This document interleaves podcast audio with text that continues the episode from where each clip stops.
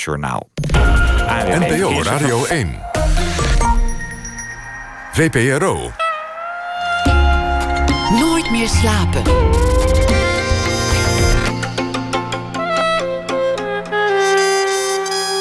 Met Pieter van der Wielen. Goedenacht en welkom bij Nooit meer slapen. Na één uur een gesprek met Steve McQueen, regisseur en kunstenaar. En winnaar ooit van een Oscar, een Golden Globe en de Turner Prize. En vandaag kreeg hij ook nog eens de Johannes Vermeerprijs uitgereikt. Katelijn Schilder schrijft deze week dagelijks een verhaal voor u en een gesprek met haar na ene. Want van Uit de Haag hoort u ook over zijn voorstelling Palm Springs. Maar we beginnen komend uur met Arnon Grunberg. Aan nederlagen geen gebrek is de titel van een boek met brieven, documenten die hij schreef in de jaren tussen 1988 en 1994. Verschenen in de reeks Privédomein. En zoals de titel al suggereert, moest het succes voor de jonge schrijver toen nog komen. Hij dacht dat hij misschien dichter was of dat hij acteur zou worden of hij probeerde het als uitgever. En er waren er ook nog al die onbereikbare liefdes. Dat vinden we allemaal terug in de brieven die hij schreef. Het begeerde succes zou komen in deze periode met zijn roman Blauwe Maandagen. Arnon Gunberg, geboren in 1971, woont in New York. Is een van Nederlands bekendste levende schrijvers. Schrijft romans, toneelstukken, columns en artikelen. Onder meer dagelijks als voetnoot op de voorpagina van de Volkskrant. En zijn laatste roman verscheen afgelopen voorjaar met als titel Moedervlekken. Arnon Gunberg, hartelijk welkom. Dank je. Je bent even in Nederland en gisteren had je een uh, boekpresentatie in uh, Amsterdam, ja. in San Francisco. En alle gegadigden kregen een condoom mee als uh, geschenk. Een condoom en een stickertje. Ja, dat was een idee van de, um, van de uitgever. Met het verzoek om, om te laten weten wat je ermee gedaan nou, dat was, hebt. Dat, was, dat, dat uh, had ik samen met mijn vriendin bedacht. Toen ze die condooms helemaal waren uitgereikt, dacht ik... ja, het is toch wel mooi dat mensen ook even vertellen wat ze ermee gedaan hebben. En ja, daar een verhaal over schrijven. Ik heb tot nu toe nog geen reacties gehad. Zoveel toepassingen heeft zo'n ding ook niet. Nee, maar ik kan er wel een verhaal... Ik, ja, je kan natuurlijk heel plat, maar er zit toch meestal een verhaal aan vast. Hoop ik. Dat mag je hopen, ik, ja. mag hopen dat, er, ja, dat het meer is dan alleen de daad zelf. Dat het... Um, maar ik heb tot nu toe nog geen reacties gehad. Ik heb wel gisteren iemand horen zeggen... ik ben van plan die condoom vanavond te gebruiken. Maar toen was, uh, waren de meeste mensen al weg. Dus ik ben benieuwd of dat nog gelukt, of dat is. gelukt is. Ja. Heb, je de, heb je de brieven um, allemaal teruggelezen... voordat ze nu, nu uitkwamen? Ja. Je, jezelf als ja. jonge man? Ja. Wat, wat voor beeld krijg je van die jonge man die die brieven schreef? Een heel gemengd beeld. Het is natuurlijk confronterend soms. Um, beschamend ook wel. En ja, ook verbazingwekkend. Dat ik dacht, uh, ben ik dit? Maar ik heb ook heel soms, heel vaak ook eigenlijk gedacht van... nou ja, zoveel ben ik ook niet veranderd. Wat ook weer confronterend is. Dat je denkt, oké, okay, kennelijk van het ook weer niets. Ik voelde wel wanhopiger dan ik me herinnerde. Ik, er werd veel meer aan drank gerefereerd. Ik wist niet dat ik de gewoonte had om zoveel te drinken. Of dat had ik goed verdrongen. En ik wist dat ik aan sommige mensen heel veel brieven had geschreven, maar dat het uh, soms drie, vier op een dag waren, dat wist ik ook niet meer zo goed. Was het een gelukkige tijd? Nou ja en nee. Ik denk dat er heel veel hoogtepunten waren, maar er was ook wel heel veel somberheid en, en ook wel wanhoop. En je leert wel steeds beter met wanhoop omgaan. Ik zou ook niet willen zeggen dat die wanhoop totaal verdwenen is, of dat er nu alleen maar geluk is. Ik denk dat het gaat altijd gelukkig ook op en neer. Maar je leert wel beter omgaan met ook heftige emoties. En als ik dat zo teruglees, dan had ik dat, vond ik het toen heel moeilijk. Ik werd toen echt meegesleept door, door die emoties, met, met alle gevolgen van dien, onder deze brieven. Want de wanhoop zoals je die toen ervoer, zoals uit je brieven blijkt, die heb je volgens mij nu niet meer. Dat kan ik me amper voorstellen. Nou ja, nee, niet in die mate, denk ik. Maar het zou ook heel raar zijn als ze, ik zou het. Ja, misschien dacht ik dat toen ook dacht ik dat wel toen, dat, dat een periode in je leven komt dat alle wanhoop weg is. Maar dat, dat is natuurlijk ook onzin, want die komt, als je enige aandacht hebt voor weemoed of melancholie, dan komt die altijd wel weer terug. In een misschien mildere vorm. Maar die existentiële wanhoop, of het idee dat, dat echte wanhoop, dat je, ja, dat je zo waardeloos bent dat je ook. dat het nooit een uitweg is uit eenzaamheid, of dat niet zal lukken die heb ik iets minder. Maar ik, ik zit ook niet, het, aan wil ik toevoegen, ik zit niet zo in die dialectiek van, ja, nu ben ik het succes en toen was ik dan de, de was het alleen maar nederlagen. Want dat vind ik eigenlijk ook een soort valse tegenstelling. Want ja, dat succes, dat, ik ben de eerste om dat heel erg te relativeren. En ik vind, ik bedoel, die dingen die ik toen schreef, die hadden misschien niet de erkenning toen, Maar kennelijk zijn die brieven goed genoeg om ze nu uit te geven. Dus in die zin is, dat ook, is het ook ja, met terugwerkende kracht krijgt zo'n periode dan daardoor toch weer een heel andere betekenis. Vaak is het wel zo dat, dat erkenning mensen milder maakt of, of rustiger. Dat, dat ze hun plek op aarde dan veroverd hebben. En dat hun bestaansrecht in ieder geval op dat vlak erkend is. Nou, rustiger wel. Ja. Kijk, toen, toen Blauwe Maandag uitkwam, toen had ik gewoon gehoopt dat het 94 dat het goede recensies zou krijgen. Het werd ook een commercieel succes. Het heeft mijn leven op heel veel manieren heel erg veranderd. Ik kon daarna voor de VPO-gids gaan schrijven, ik ben voor kranten gaan schrijven. Ehm, ja, het idee dat je, dat je onzichtbaar blijft, dat je niet gezien wordt en ook niet serieus wordt genomen, dat is wel geleidelijk aan verdwenen. In die zin, ik je milder wordt, maar je wordt het. Wat mensen denken, wordt minder belangrijk. Maar of dat alleen met, met, met erkenning te maken heeft, of ook gewoon met, met levenservaring, weet ik niet. Allebei, denk ik. Toch is het, is het niet een, een gebruikelijke vorm van ambitie die uit de brieven blijkt. Het, het is een jongen die heel graag iets heel goed wil kunnen. Of het nou dichten is, of, of toneelschrijven, of een roman schrijven, of uitgeven. Maar hij, hij wil meer dan alleen maar status, of geld, of, of ijdelheid, of roem. Het, het lijkt wel een vlucht. Ja, het wordt, nou, ik vind het ook heel goed dat Fik eindigt uh, met een brief van, aan Marianne, Marianne Koeman. Uh, een heel belangrijke vriendin, voor wie ik ook ooit naar New York ben gegaan, de moeder van mijn peterkind. En in die brief heb ik het ook expliciet van, ik zeg ja, ik wil niet met je oud worden, ik wil geen uitzet met je kopen, ik wil geen verzekeringen afsluiten, maar ik wil samen met je vluchten. En ik denk wat mij toen ook bezig hield, ik ben natuurlijk ook ooit ook van school gegaan, of ik moest van school, ik ben van school geschopt, omdat ik iets anders wilde. Ik had echt het idee van, ik, als ik nu de weg blijf bewandelen die door mijn ouders is uitgestippeld, die door mijn leraren was uitgestippeld, dan word ik heel erg ongelukkig en dan ga ik nooit mijn eigen leven leiden. En dan blijf ik als soort gevangene in, in Amsterdam Zuid. Dat was voor mij echt een heel reëel schrikbeeld. Dus in die zin was het echt een vlucht. En ging het inderdaad om meer dan om maatschappelijke status of om uh, het verdienen van wat geld. Het ging om te ontkomen aan, aan een leven waar ik als de dood voor was.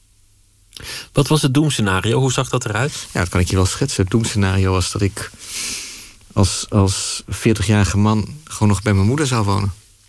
Want, wat die kans was er? Nou, ik had het natuurlijk heel veel in mijn... Veel, ik, had, ik kende die voorbeelden van de synagoge waar ik toen nog wel kwam. En na van die wat verloren mannen die... die nooit erin waren geslaagd om zich echt los te maken van hun ouders... en daar een beetje aan, aan vast waren blijven hangen. En dat had zoiets neus en doods. En ik wilde heel graag de wereld in. Ik wilde, ja, ik was ambitie, ik wilde leven. De ambitie was denk ik toch dat ik dacht...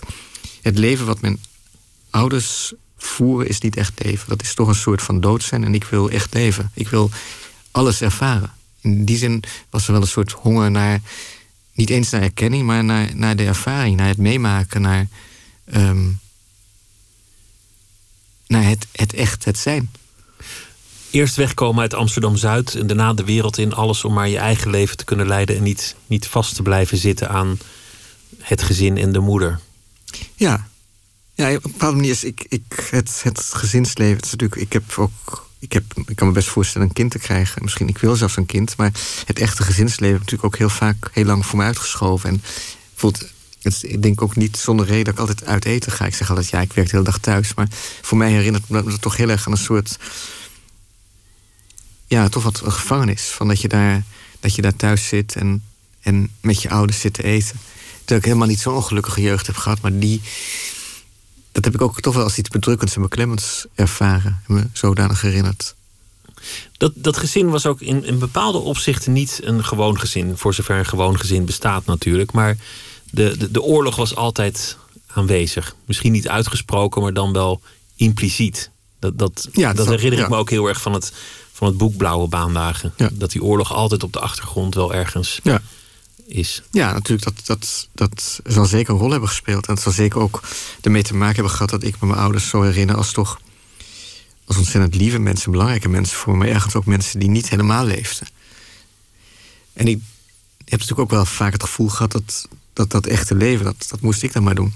Dus in die zin heb ik ook wel ja, bepaalde verwachtingen van mijn ouders op een rare manier ook weer wel waargemaakt, denk ik. Want zij leefden niet echt. Wat bedoel je daarmee? Dat ze, dat ze niet echt leefden? Nou, dat ze het heel moeilijk vonden om van dingen te genieten of om uitbundig te zijn. Of, ja. Ze waren aan het overleven? Ja, eigenlijk wel. Ja. Er lag toch altijd wel een soort een gouden sluier over heel veel dingen heen. ja, alsof het ook niet mocht. Alsof te vrolijk zijn was ook. Je mocht wel lachen om een film. dat, dat wel. Mijn moeder, we hadden ook allebei echt gevoel voor humor. Maar echt vrolijkheid. Dat dat toch iets. ehm, ja, dat was een soort taboe. En ik moet zeggen, voor mensen die altijd luidruchtig genieten, nog steeds vind ik dat ook erg leuk. dat is, vind- Uitbundigheid. Ja, uitbundig, ja, als, ja, of die, ja. En uitbundigheid de andere kant op. Mensen, mensen die, die snel huilen of, of mensen die, die, die, die sentimenteel worden, elkaar aanraken of die veel ik- knuffelen of ja, ik, kwaad worden. mm, Kan ik beter tegen, gek genoeg. Het negatieve wat beter. Ja, ja. Want je bent wel opgegroeid met een wereld die, die zich meteen aandiende als vijandig. Als je beide ouders aan het overleven zijn en, en de last van de oorlog meedragen, dan ben je toch neergeschopt in een vijandig universum. Ja, ja. Ehm, dat klopt. Maar ik, vond ook de buitenwereld, want mijn ouders waren ook wel waren meer echt bange mensen. En ehm, ik vond de buitenwereld ook. Ik vond. Ja, het gezin had ook wel moeilijkheden, maar het had wel mijn basisveiligheid. Ik denk dat mijn ouders die me zeker hebben geboden. Maar ik vond de buitenwereld ook, ook echt wel eng. Ik kan me ook herinneren wel dat ik me echt verstopte voor, voor mensen. Die eventueel zouden aankloppen of zo. Ja, ja, of vriendjes. Of dan zei ik van zeg maar dat ik er niet ben. Want dan was ik toch had ik, was ik bang of had ik geen zin en durfde ik niet zelf te zeggen. Maar ook wel als er bezoek was, dat ik dan ja, me gewoon eigenlijk niet wilde vertonen.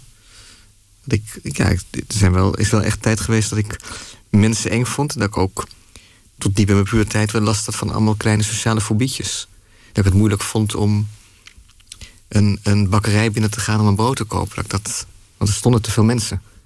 Toen dacht ik, er staan niet te veel mensen. Ik wacht tot er minder mensen zijn. Kom er dan een keer wat terug van Ja. de krentenbol. Ja, dat is natuurlijk absurd als je het ook terugdenkt. Maar dan liep ik gewoon paar rondjes tot het wat rustig was. En dan ging die bakkerij binnen. Van, dan was dat risico dat je altijd bij je moeder zou zijn blijven wonen ook best reëel. Dat, dat- dat je nooit Tuurlijk, je- zou zijn ja. gekomen. Nee, als je aan de ene kant... ehm, als je die buitenwereld toch zo beangstigend vindt... en ook wel weet dat het niet hoort... en dat het niet gegrond is... maar dat je er toch heel moeilijk is om je eroverheen te zetten... en als een krentenbol kopen dan al een uur duurt... ja, dan wordt het, dan wordt het moeilijk. Ja. Die vlucht de wereld in, die, die is gelukt. Je woont in New York, je hebt, je hebt een leven, je hebt, eh, je hebt je verdiensten. Maar loskomen van je moeder, is dat eigenlijk ooit gelukt? Ja, vind ik een moeilijke vraag, maar ik, ik denk het wel. En ik denk onder andere doordat ik naar New York ben gegaan, terwijl dat had te maken met Marjan. Ik ben daarom naar New York gegaan. Ehm, maar ook wel door, doordat ik ehm, iets vond, namelijk schrijven, waar ik goed in was. Wat mensen, waar ik ook wel beloning voor kreeg, in de zin van aandacht en erkenning. En waardoor ik daardoor het idee had, ik, ik bou- bouw een zelfstandig leven op. En waar de kritiek van mijn moeder, want die was heel lang ehm, had heel veel kritiek ook op wat ik deed als schrijver, niet zo belangrijk was. En op een gegeven moment, doordat ik mij heb losgemaakt, kon ik ook weer eigenlijk, toen ze ziek was, nader tot haar komen. Denk ik. Daar is een film over gemaakt door, eh, door Frans Bromet. En ehm, dan, dan zie, zie jij interviewt je moeder. Ik zie jou bij, bij je moeder die dan al heel oud is aan tafel zitten. Ze, ze is inmiddels niet meer onder ons. Het, het valt op hoe, hoe zacht je voor haar bent. Hoe knuffelig. Hoe, vaak je haar kust. Hoeveel koosnaampjes je gebruikt. Hoe innig die Ja. band is. Ja, de film is trouwens geproduceerd door Frans Pomet en is gemaakt door Pascal Bonnier. Dat terzijde. Klopt. Ehm, ja. Ehm, ja, ik, ja, ik heb me ook daar wel voor geschaamd. Maar dat is wel gegroeid. En mijn moeder was ook wel iemand die aanrakerig was. En ik merkte ook dat ze dat prettig vond. En het was ook een manier, veel makkelijker dan door woorden, een manier om genegenheid te tonen. En om nabijheid met haar te voelen. Dus het werd, en die koosnaampjes, dat ja, want een echt gesprek, mijn moeder maakte zich heel snel zorgen om mij. Dus als ik dan dingen ging vertellen, vond ze, was het vaak al een reden dat ze zich zorgen ging maken. Dus om haar te ontzien, luisterde ik heel veel en eh, ja, zei ik gewoon lieve dingen tegen haar. Maar ik vond het moeilijk om echt over mijn leven te vertellen. Wat misschien ook weer een raar soort paternalistisch denken is, van dat je denkt van dit kan mijn moeder niet aan, daarom vertel ik het haar niet. En ik, ja, maar dat was zo gegroeid en dat, ze hoorden van andere mensen wel dingen over mij, maar zelf vond ik het moeilijk om over mijn leven te vertellen. Dus bij gebrek aan informatie vulden jullie de tijd met, met, met veel basalere dingen. Gewoon een Eigenlijk hand wel. op de schouder, Ja. een kus op het of, ja, of, voorhoofd. ja, of, ja, ja, wat, ja, of dat ze mij ezeltje noemde, of dat ik daar zat te werken. Of, en dat, dat, dat is zeker ook waardevol. Je kan natuurlijk zeggen, ja, het zijn geen ik vroeg wel naar haar leven. En ik heb op een gegeven moment ook wel een beetje geïnterviewd over de oorlog. Wat ik, het meeste wist ik al. Maar ehm, om echt dingen over mijn leven te vertellen. Omdat zo heel veel dingen afkeurend was. was natuurlijk afkeurend over mijn. bijna al mijn vriendinnen. Ehm, ze vond. Nou ze las dan bijvoorbeeld voetnoten, las ze nog wel. En daar wilde ze ook nog wel wat over zeggen. En ze was nog aan de opening van die tentoonstelling aan de UvA. Dus dat vond ze ook nog wel leuk. Maar echt, ja. Ze, ze zei ook van ja, ik vraag nooit wanneer. Want dat zei ze niet aan mij, maar aan de meisje die op haar paste, wanneer Arnold weer weggaat. Want dat vindt hij vast. Dus zij had ook een soort zorgen dat ze niet te veel mij, van mij wilde vragen. Want dat vindt Arnold legt vast druk op hem als ik vraag wanneer ga je weer weg. Dus ze vroeg, ze vroeg nooit ehm, wanneer kom je en nooit wanneer ga je weer weg. Want dat dacht ze, dat zou ik als druk ervaren. Er werd ook veel verzwegen, maar, maar dat klinkt ook alsof het grote gevecht al achter de rug was. Ja, dat jullie alle gevechten wel hadden gehad en, en, dat is ook zo. een weg hadden gevonden. Ja, om het... dat is precies zoals je dat zegt. Dat is zo. Er heel veel maar dat, die grote gevechten, die waren natuurlijk achter de rug toen ik van school ging. Uh, toen ik naar New York ging. En ook nog met, met verschillende uh, vrouwen die mijn moeder vond wel heel lang dat ik moest trouwen en kinderen krijgen. En liefst moest trouwen met een Joods meisje. En op een gegeven moment heeft ze dat losgelaten. En heeft ze mij geaccepteerd. En ik denk dat ik haar daardoor ook heel makkelijk kon accepteren. Toen ze stierf, schreef je gewoon als elke dag je, je, je voetnoot uh, op, op de voorpagina van de Volkskrant.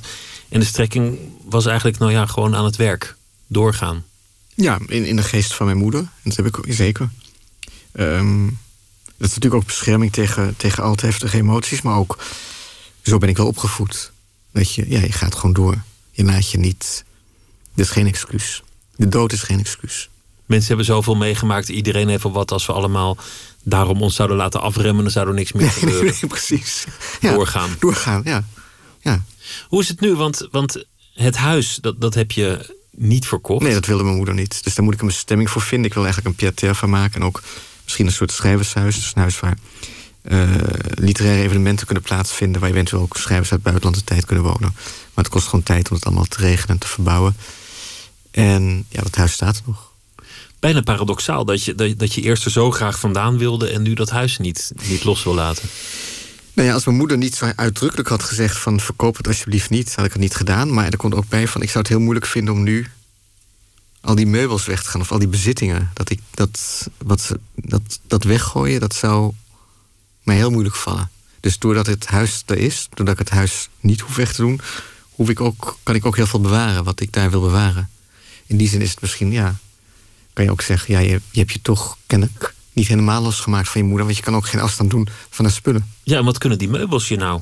Zo'n kast of nou, zo'n stoel? Nou, misschien klinkt dat heel raar. Ik bedoel, ik, maar als ik daar werk of zo, dan is het, heb ik het nog het gevoel dat niet de geest van mijn moeder, maar ik kan, als ik daar gewoon, ik, soms ben ik daar nog, dan zit ik daar beneden te werken, dat mijn moeder daarboven nog in het bed ligt. Dus er is nog wel een soort sfeer die mij herinnert aan mijn moeder en die mij op mijn gemak stelt. Die mij bepaalde manier ja, verbindt met het verleden. En die is je zoveel waard dat je dat, dat huis koste wat het kost ja, wil bewaren. Ik denk dat is dat een, een onverwachte sentimentele kant van mij. Of ook niet onverwacht. Maar ja, die is mij zoveel waard dat ik... Of ik, heb, ik vind het zo prettig dat ik die spullen nu niet hoef weg te doen. En dat ik ze misschien ook nooit hoef weg te doen. Dat, me dat, dat, is, ja, dat is me dat waard. Nou, als het je waard is en, en, en het kan, dan, dan moet je het doen. Ja, nou, dat doe ik ook. Absoluut, ja, zeker. ik zou zeggen, doe weg, dan ben je er vanaf, laat los. Maar... Dat zeggen heel veel mensen. Ik heb ook met een, met een, niet, met een bevriende psychotherapeut gesproken. Zeg maar je moet ook, je, moet, je moeder is dood. Wat maakt het uit wat zij, wat zij wilde? Ja, dat, dat, ja, nee, dat lukt me niet. Dat, ik vind ook niet, het is ook, ik denk ook helemaal niet dat ik gelukkig van word als ik het wil doen. Want het is helemaal niet, het huis is helemaal geen last voor me. Ik moet daar, ik, het, kost wat meer tijd dan ik had gedacht. En ik heb nu even de druk om me heel erg daarmee bezig te houden. Maar het feit dat het daar is, is goed. Je hoeft het niet op te knappen, je hoeft het dak nou niet te repareren. Nee, dat zal op een gegeven moment wel, maar dat komt allemaal wel. Laten we luisteren naar uh, Leonard Cohen, want hij heeft een, een nieuw album. En daarin uh, bezingt hij zijn eigen aanstaande einde. Later zei hij weer in interviews dat het allemaal wel meeviel dat hij gewoon een sombere bui had. Het heet You Want It Darker.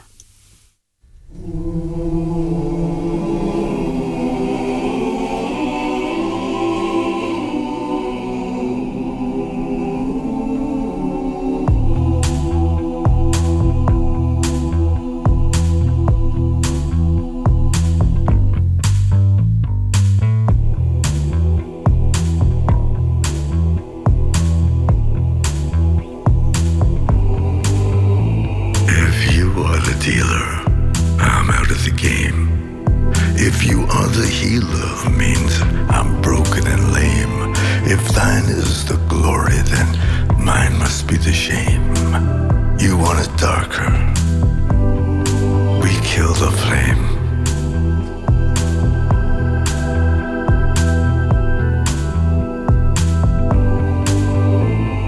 Magnified, sanctified be thy holy name. Vilified, crucified in the human frame. A million candles burning for the help that never came. You want it darker.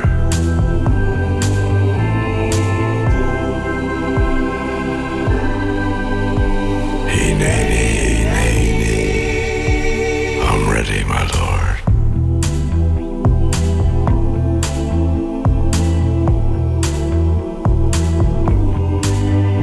There's a lover but the story's still the same. There's a lullaby for suffering and a paradox to blame. But it's written in the scriptures and it's not some idle claim. You want it darker. We kill the flame.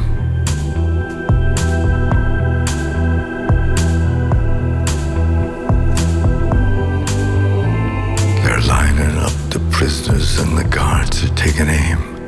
I struggled with some demons, they were middle class and tame. I didn't know I had permission to murder and to maim. You want it darker?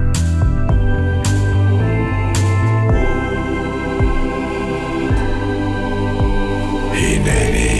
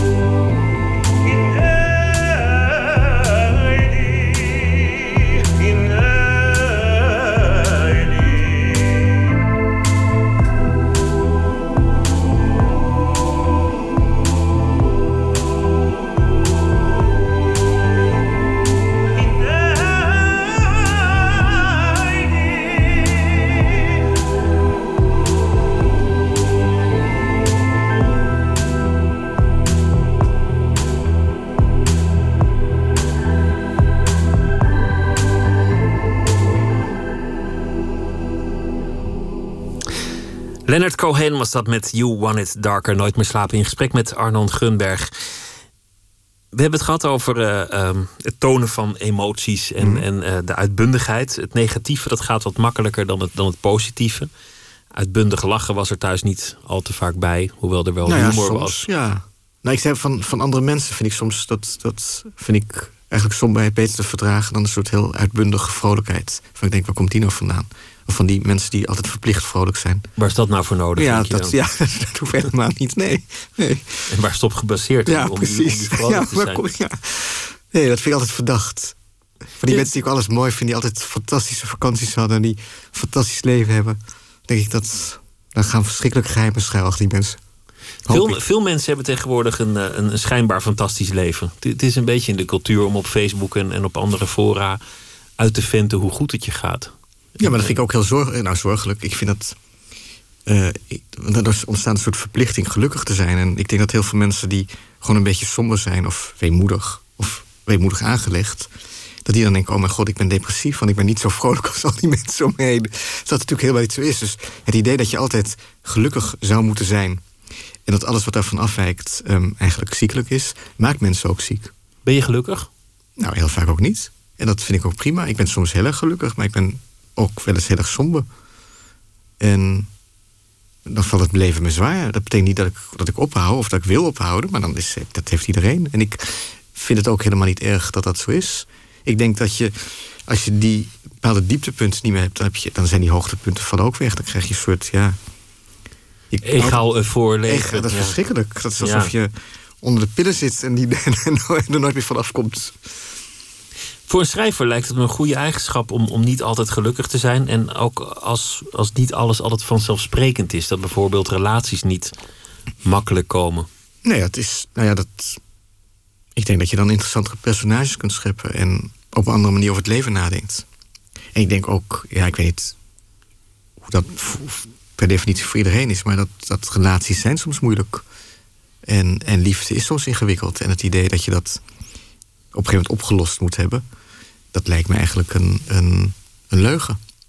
Ik kwam gisteren nog een man tegen die, die diep in de zestig was en die zo verliefd was dat, hij, dat zijn hele leven overhoop lag. Dat vond ik ook wel weer heel hoopvol. Ik denk, dus het is, je kan nog zo oud worden en toch door verliefdheid zo worden meegesleurd dat alles, dat de onzekerheid die eigenlijk aan pubers, die bij puber, puber, de puberteit hoort, gewoon weer terug is. Ja, hoewel het ook schijnt dat je, je brein niet meer zo flexibel is op latere leeftijd. Dus dat het wel moeilijker Om komt. zo verliefd, ja, dat, dat, we hadden op een gegeven moment een discussie met een paar andere mensen. Die van, ja, god, ik ben al zo lang niet meer verliefd. Ik kan me niet voorstellen dat het ooit nog gebeurt. Maar ja, dat, dat lijkt, ja. Ik vond het dus toch wel hoopgevend dat deze man op vrij hoge leeftijd, nou ja, vrij hoog wat is, maar toch diep in de zestig daar nog toe in staat was. Het is een, een van de, als ik dan toch een, een thema in al je boeken zou moeten onderscheiden, is dat denk ik iets dat altijd terugkomt. Liefde, relaties en, en mensen voor wie het niet makkelijk komt. Het, het, Nou ja, dat- het tekort daarin. Ja, ik denk dat, dat er is altijd meer behoefte aan liefde dan, dan, dan er is. Het is eigenlijk altijd een tekort. Het is geen menselijk tekort, het is een soort liefdestekort waar, waar iedereen, waar bijna iedereen tegenaan loopt. En dat is ook een heel interessant gegeven. En ja, ik denk dat relaties altijd een problematische kant hebben. Dat het ook nogmaals niet erg is, maar dat dat voor een schrijver een goudmijn is. En daar lezen mensen ook graag over. Niet dat ik het daarom schrijf, maar omdat het zoiets essentieels is voor iedereen.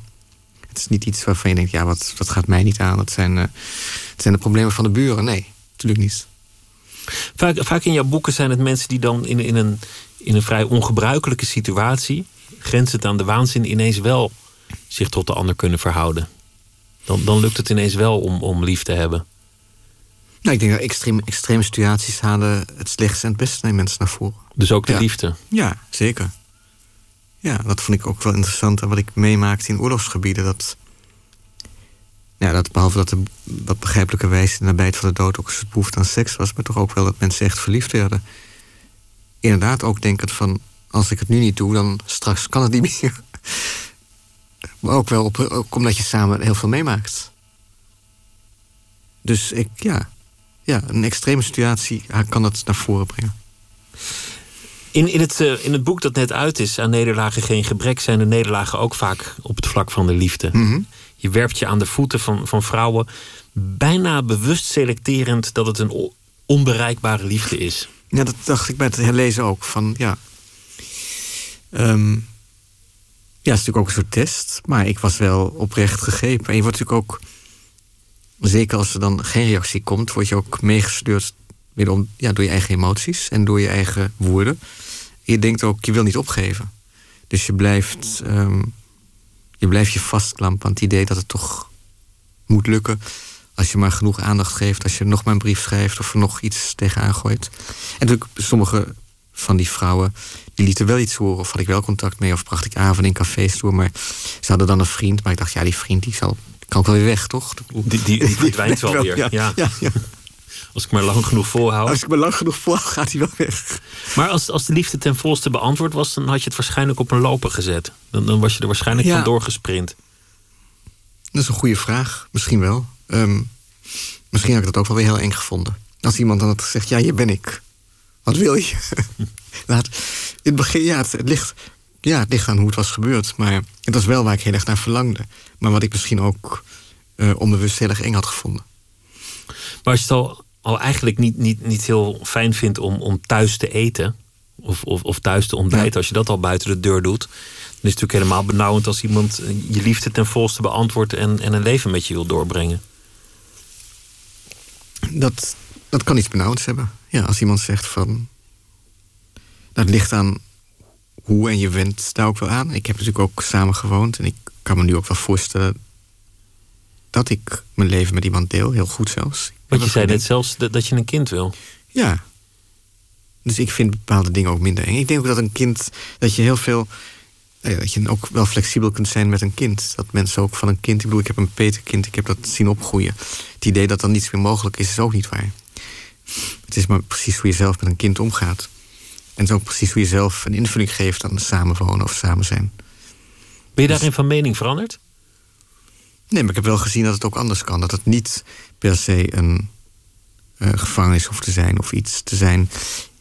Een kooi hoeft te zijn waar, waar je eigenlijk niet meer goed kunt schrijven.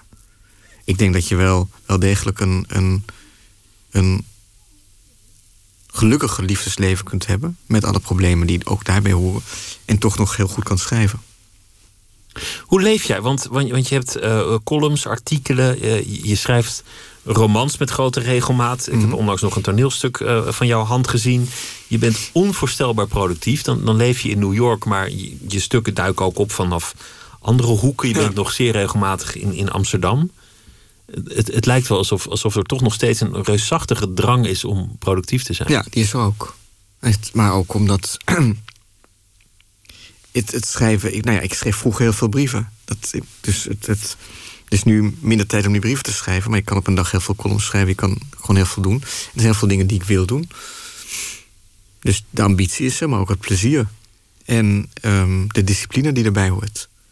Kijk, zo'n dagelijkse voetnoot is op een gegeven moment gaat ook in je systeem zitten.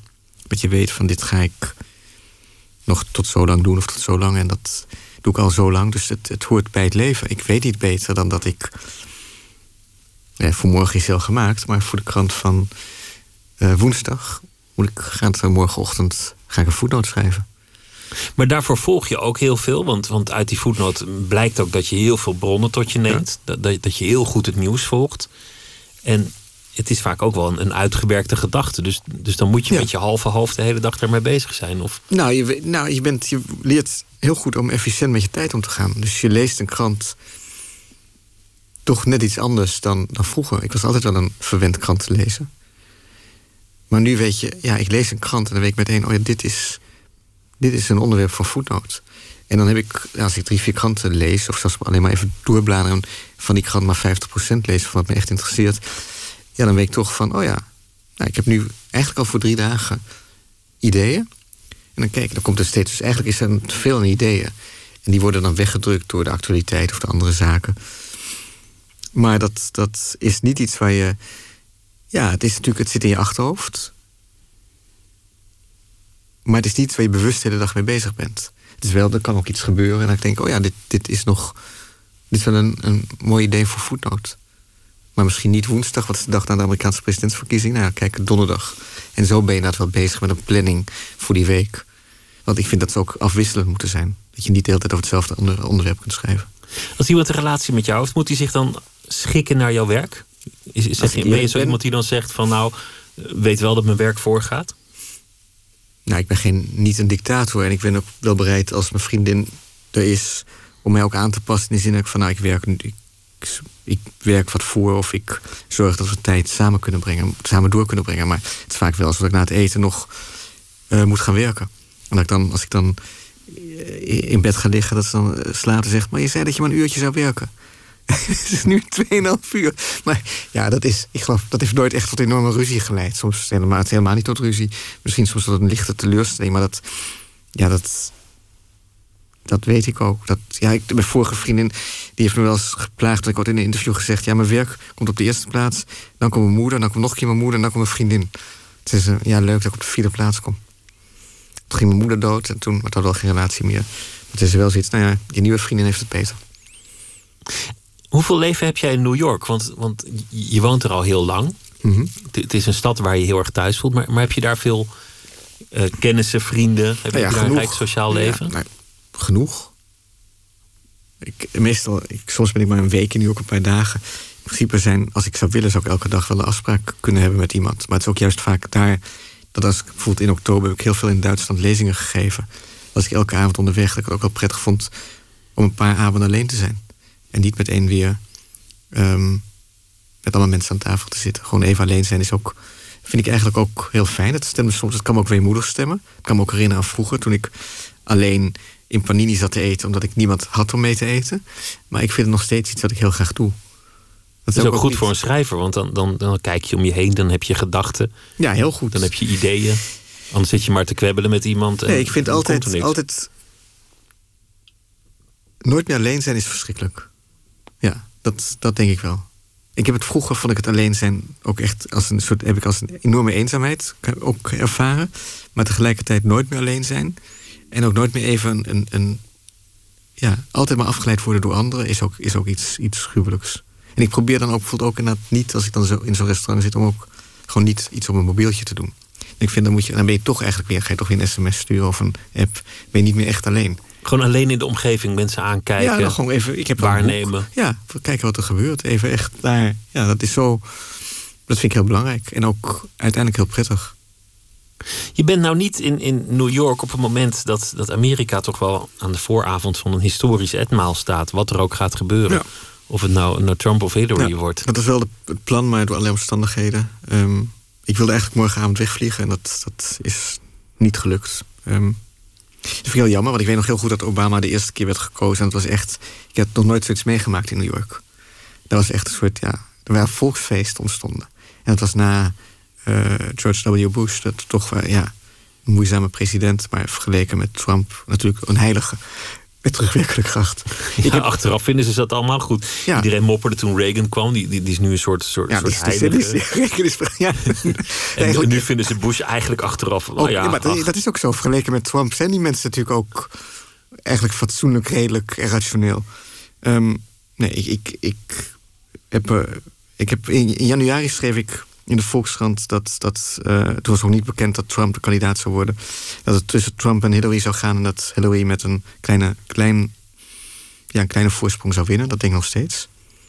Klein, het zal niet heel veel zijn, maar zal winnen. En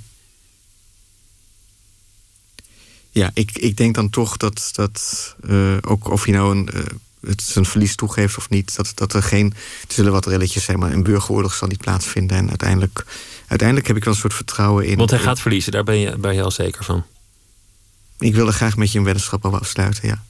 Ik ben misschien ook omdat, omdat het me zo'n ramp lijkt als hij zou winnen. Dat lijkt me echt een grote ramp. Dat, ik denk dat dat is echt niet, voor niet alleen voor Amerika, maar voor. voor we gaan niet ten onder, het is niet apocalyps, maar het is wel echt heel slecht. Ik denk ook dat. ik denk- ik durf, als ik een fles wijn zou moeten inzetten, zou ik hem toch ook op Ik Hillary zou ook tien fles champagne zou ik. eh, Tien flessen champagne. Wauw. ja, Het is bijna aanlokkelijk, maar ik blijf bij mijn. Oh, oké. we, gaan, luisteren naar eh, Jamie Lydell met Me and You.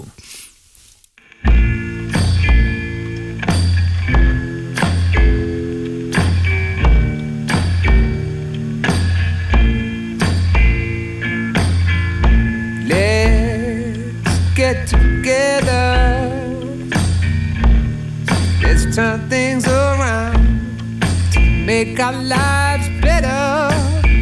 Let's take the hate and flip it over. Love, respect, and hope one another. I can't accept that we're so different. I don't believe we don't hurt the same. Cause everybody weeps sometimes feels the hopelessness of pain. Me and you, me and you, together we can.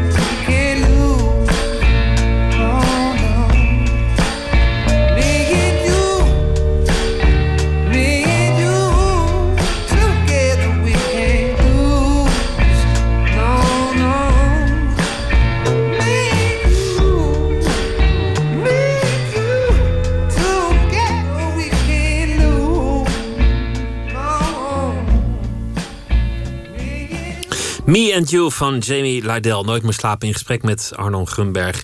Naar aanleiding van een uh, bundel met brieven verschenen in de reeks Privédomein. over een uh, jonge man die nog een plek op de wereld moet veroveren.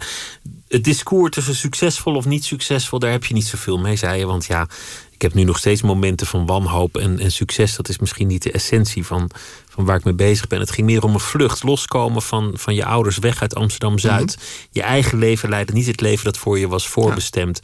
Daarvoor kunnen we zeggen dat het is gelukt. Opgegroeid in een omgeving waar de oorlog nog aanwezig was.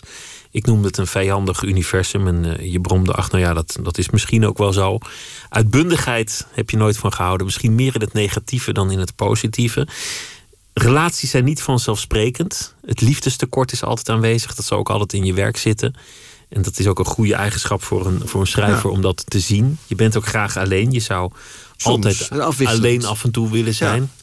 Maar je hebt inmiddels wel een kinderwens. Dus het, het gezin is niet meer een, een, een hel die je afschrikt. Dat kunnen we, dat kunnen we alvast stellen.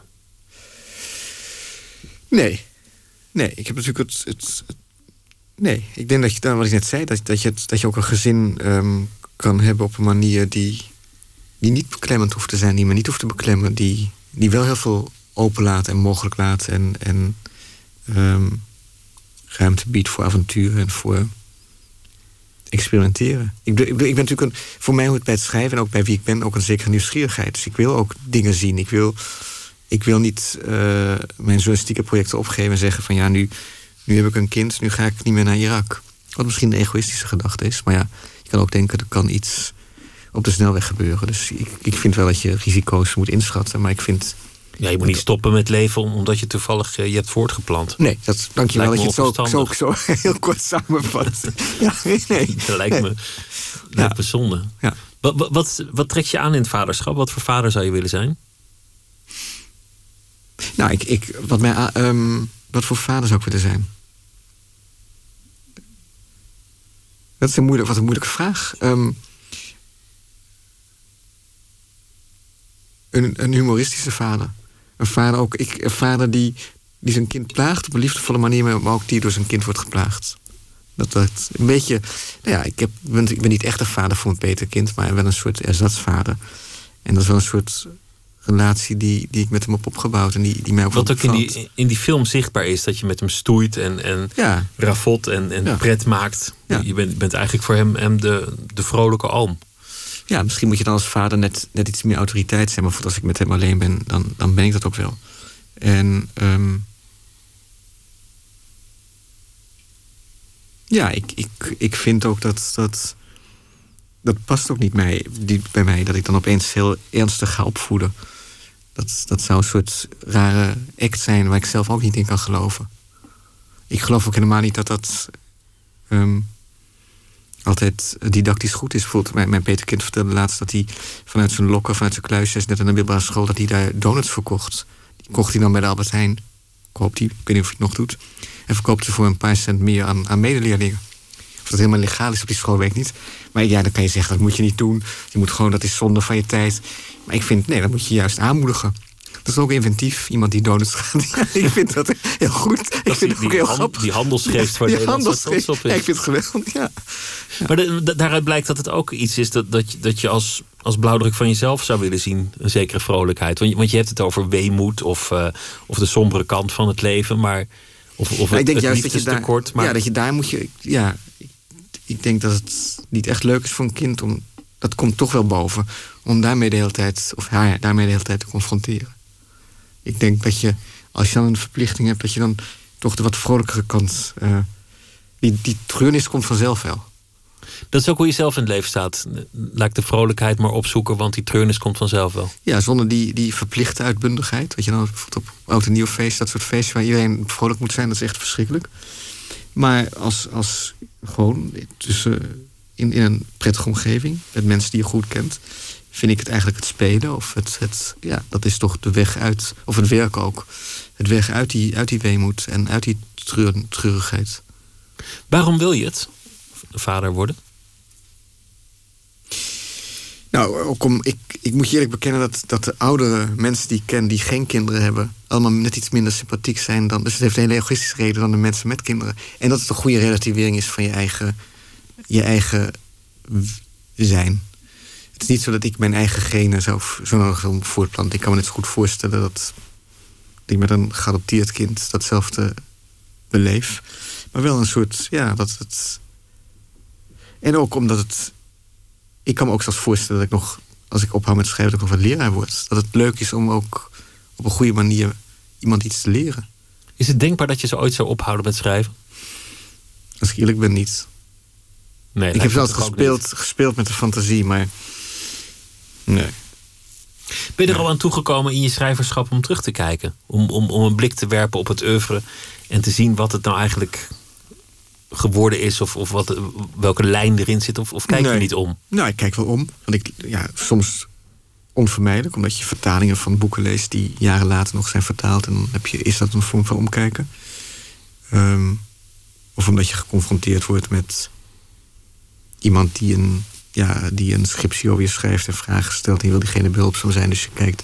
Maar ik ben niet zo. Nee, ik kijk eerder vooruit. Ik wil iets, ik kijk eerder vooruit en erom kijk, dit heb ik al gedaan, dit is mijn oeuvre, dan is het ook, krijgt het zoiets doods, iets afs. Ik vond het al moeilijk genoeg. Nou, eigenlijk ook toen met dit boek, ik bedoel, toen ik daar met, met Vic van der Rijten samenstellen over praat, wat heel fijn is. Maar dan wordt het toch over jou gepraat en over een verleden, alsof je zelf al een beetje dood bent. En toen die tentoonstelling over mijn 20 jaar schrijverschap, 25 jaar schrijverschap georganiseerd was door de UvA, toen zei ik ook letterlijk bij de opening, ja, ik vind het een hele mooie tentoonstelling geworden, maar ik heb toch het gevoel alsof ik eigenlijk al dood ben en stiekem hier nog als een soort levende dode rondloop. Dus ik vind ook als je al te veel gaat terugkijken, dan lijkt het alsof het allemaal af is en gedaan. Terwijl ik nog juist heel veel plannen heb en dingen die ik nog niet heb gedaan. En daar wil ik me eigenlijk meer mee bezighouden dan met wat ik allemaal al heb Dan gedaan. jezelf in marmer te laten gieten door, Ja, een, dat- dat door is- een curator. Oh ja, En- dan ben je, ja. dan, dan is Dan ben je ook niet meer het gevaarlijk. Dan ben je, dan ben je een soort icoon geworden. Of dan ben je, ja, dan ben Door je, iedereen omarmde tandeloze held. ja, dat is verschrikkelijk. Op het moment dat je onomstreden bent, dan ben je eigenlijk, eh, is het eigenlijk voorbij. Want je houdt van de weerstand. Ik denk, als je geen weerstand meer oproept, al tijdens je leven niet, dan, dan is, er, is er iets goed mis. Want dan ben je zo, ja, dan ben je ook ongevaarlijk. Ik ben ook, ik bedoel, ik vind die weerstand soms, natuurlijk iedereen wat liefst alleen maar complimenten, maar ik vind, ik zou het me zorgen maken als er nooit meer een, een, een boze tweet komt, of nooit meer een boze mail, of nooit meer een, een, woedende, een woedende lezer is. Dat zijn, dat zijn dan vaak meer lezers met, over columns, maar toch, dan denk je, oh, dit, dit gaat niet goed. Maar in, in Nederland zal er nooit meer een gebrek aan, aan boze tweets en boze, boze brieven zijn, toch? Omdat we in zo'n sociale media Ja. zijn. Zo. Daar heeft het niemand ligt- over te klagen, Nee, niet, niet, maar ik bedoel wel boze naar aanleiding van dingen die ik schrijf. Maar de boosheid in het algemeen zal blijven. Maar ook, ook jouw stukjes, ik, ik lees ze elke ochtend met plezier, maar dan denk ik ook regelmatig: oh, hier, hier krijgt hij weer vijf boze mails op, of misschien wel tien. Ja. ja dat, het is niet dat ik mensen boos wil maken. Op een gegeven moment weet je ook... Nou ja, dat... Ik vind, kijk, een, een, een reactie van leuk of een, een lauwe reactie is toch het ergste. Ik heb liever ook een... ehm, een hele emotionele negatieve reactie... dan, dan zo'n beetje van, oh ja, wel aardig. Want daar zit toch meer, uiteindelijk meer... diegene die zo, die de moeite neemt om zo'n boze brief te schrijven, is ergens wel geraakt. Die is ook wel iets aangegaan met die tekst. Dat moet ook in jouw romans altijd. In je romans zoek je ook altijd de plekken waar het wrijft. De plekken waar Ja. het niet meer comfortabel is. Ja, ik ken ook heel veel mensen die zeggen van ja, ik, ik, ik, ik heb altijd, ik heb moeite, want er zit altijd weer iets waar, waar ik me toch, waardoor ik op afstand word gezet of waardoor ik, ik vind jouw romans moeilijk en dat mag ook. Ken heel veel mensen die er ook anders over denken. Maar ik vind, Michel Wellebeck heeft dat heel goed gezegd. Hij zegt van je moet, kijk naar de maatschappij, zoek uit waar het pijn, druk, waar het pijn doet en druk flink op de wond. Doet het jezelf ook pijn? Want je laatste boek, eh, Moedervlekken, gaat het over een, een psychiater die naar zelfmoord, eh, zelfmoordenaars toe moet. Nog, nog voor ze erin geslaagd zijn zelfmoordenaar te worden. Eh, ging ook weer over, over iemand die voor, voor zijn moeder zorgt. Ja. Een, een, een moeder die dan ook nog mannelijke genitaliën heeft, Ja. om, om de fictie te onderstrepen. Is het voor jou pijnlijk als je, als je daarmee bezig bent om, om te lezen over zelfmoord of, of, of bezig te zijn met ouderdom en dood? Ja, je wordt soms wel meegesleept door het verhaal wat je vertelt. Ik, ik moeder Vlek heeft me wel ook in, heeft de weemoed ook wel bij het schrijven soms vergroot. Maar dat, dat wilde ik ook wel. Ik, heb ook, ik, moet ook, ik moet wel eens lachen om wat ik schrijf, maar ik moet ook wel eens huilen om wat ik schrijf. En, ehm, ja, het, het, het, zou raar zijn als het schrijven geen enkele emotie meer oproept. Of als het niet ook. ehm, als het je niet ook somber zou kunnen maken. Tuurlijk, want ik vind wat ik vertel is ook. Wat ik schrijf heeft ook hele tragische kanten. En dat, dat, dat voel je ook bij het schrijven. In die zin vergt, vergt het ook emotioneel wel wat van mij. Maar dat is een investering, als je het zo kan noemen, die ik met graag te doen. Want dat hoort, vind ik, hoort bij mijn vak. Als het, anders zou het een technische invuloefening zijn. Als ik daar gewoon ga zitten en ik schrijf het even. Nee. Wat, wat ik, wat ik mooi vond en, en ook, ook, ook lekker verrang, is dat de moeder tegen de zoon zegt, de, de psychiater die erop af wordt gestuurd als iemand een zelfmoordpoging heeft ondernomen. Waarom moet jij zo nodig tussen die mensen en de dood in gaan staan? Ja, dat is een stuk wat ik ook een paar keer in Duitsland heb voorgelezen, waar die net is verschenen. Ja, dat is een typische vraag voor die moeder. En het is ook een vraag die ik mezelf heel vaak heb gesteld bij het schrijven en bij de week, de acht dagen dat ik meeliep met de psychiater, die soortgelijk werk, soortgelijk werk deed als die man Kadoké in mijn boek. Ja, dat is de vraag van, moet je, hoe ver moet je gaan om iemand van zelfmoord af te houden? Als iemand heeft besloten dat het mooi is, wie, wie ben jij eigenlijk? Ja, ik denk nog altijd wel dat je iets moet doen. Ik denk dat het te makkelijk is om. ehm, het, heeft ook, het is het ook een zekere. Ik ben helemaal niet ervoor dat zelfmoord strafbaar moet zijn zoals het ooit was. Of dat ik ja, een tegendeel, tegendeel. Maar het heeft ook iets van onverschilligheid door tegen iemand te zeggen die, eh, die niet meer wil leven. Ga je gang maar. Ik vind ook helemaal niet dat een overheid, om even dat aan te roeren, die zegt van ja, we gaan nu wettelijk maken dat als mensen hun leven voltooid achten, dat ze dan zelf dood mogen. Dan denk ik als een overheid, zeker zo'n overheid zoals wij die hebben in Nederland, dat soort dingen gaan zeggen, dan denk ik het is ook gewoon kostenbesparing. Ik denk dat het er vooral toe leidt dat je aan het eind van je leven dan nog eens een enorme bureaucratische molen ingaat met een onzekere uitkomst. Ja, het is, een, het is absurd. Ik vind het echt een soort absurditeit. Ik vind ook dat het zijn zaken waar de overheid zich helemaal niet mee zou moeten bemoeien. Maar de, de vraag die erachter ligt is, is wat het leven de moeite waard maakt. En je, Nou, dat- je, zei ja. net, je zei net een zekere vrolijkheid. Je had het over een, een, een liefdestekort. Dus de- daar zitten al in zekere zin antwoorden in. Maar, in Maar ik een- vind het, het leven. Nou ja, dat is een, een zin die, ik ook, die in mijn boek staat in de roman Moedervlekken. Van nou ja, elke reden om te leven is, is, is een goede. En dat, dat denk ik ook echt. Kijk, het is natuurlijk heel raar. Niemand van ons heeft om het leven gevraagd. Dus in die zin is het allemaal iets wat ons is overkomen. We hebben er niet voor gekozen. We hebben niet gezegd: nee, ik wil, ik wil heel graag leven. Mag ik? Nee. Dus je bent. Het is een soort noodlot. En ik vind in die zin. Ik ben helemaal niet gelovig. Ik ben ook niet een ietsist. Ik ben absoluut niet religieus. Maar ik geloof, ik denk wel dat er iets is als noodlot. Dat het overmoed is te denken dat je altijd maar je eigen leven vorm kan geven. In die zin is het, vind ik het leven tot op zekere hoogte wel een, wel een plicht. Omdat ik, niet, ik kan niet, ook ten opzichte van mijn ouders, maar ook omdat ik vind het is veel te makkelijk. Dat ja, het gaat even niet goed. En nu ga ik zelf bepalen dat ik niet meer wil leven. Daarvoor denk ik dat er ook te veel mensen in mijn omgeving zijn die, die ik daarmee van alles zou aandoen. Wat ik niet zou willen. Want jouw moeder, terugkijkend op haar leven, want, want dat kan nu, nu ze dood is, die, die heeft, een, heeft enorme tegenslagen gehad in haar leven. Die heeft een, een ontzettend zwaar bestaan gehad. Een, een overlevende van de Holocaust. Heel veel eh, vrienden en familie verloren. En heeft er toch nog een, een mooi leven van gemaakt. Ja, maar voor haar, voor haar was leven ook wel een plicht. En zelfs een daad van verzet. In die zin was, was doodgaan. Daarom vond ze doodgaan ook zo moeilijk. Omdat het toch een nederlaag... Voor haar was het een nederlaag. Omdat ze daarvoor altijd had kunnen zeggen: ik, ik, ik ben er toch maar mooi nog. Ja, ik denk toch dat ze doodgaan heel lang heeft geassocieerd met... eh, dan hebben de nazi's gewonnen. Als ik doodga, hebben ze toch gewonnen. Maar ze heeft gewonnen van de nazi's, want jij bent er. Ja. En je zus is Ja. er. Dat is helemaal waar. En zo, en precies, dat is ook de reden dat ehm, voor mij leven ook wel iets, iets, ja, dat is bijna een te religieus woord, is maar iets is waarvan ik, ik vind, ik moet leven. Omdat het niet vanzelfsprekend is. Omdat Ja. er een hele ideologie was die vond dat jij niet moest leven. Ja. Is het een daad van verzet om het juist wel te doen. Voor mijn, voor mijn ouders, voor mijn moeder. Ja, ik vind niet dat, dat eh, Voor jou geldt dat niet meer zo. Nou, ik vind, ik heb die, ook al is mijn moeder niet meer, net als bij dat huis, maar dat, dat, dat, zo voel ik die, die verplichting voel ik nog wel. En het voelt helemaal niet als een verplichting, maar het betekent ook wel dat voor mij een zekere somberheid, die ik heel vaak ook heb, of weemoed of melancholie, ehm,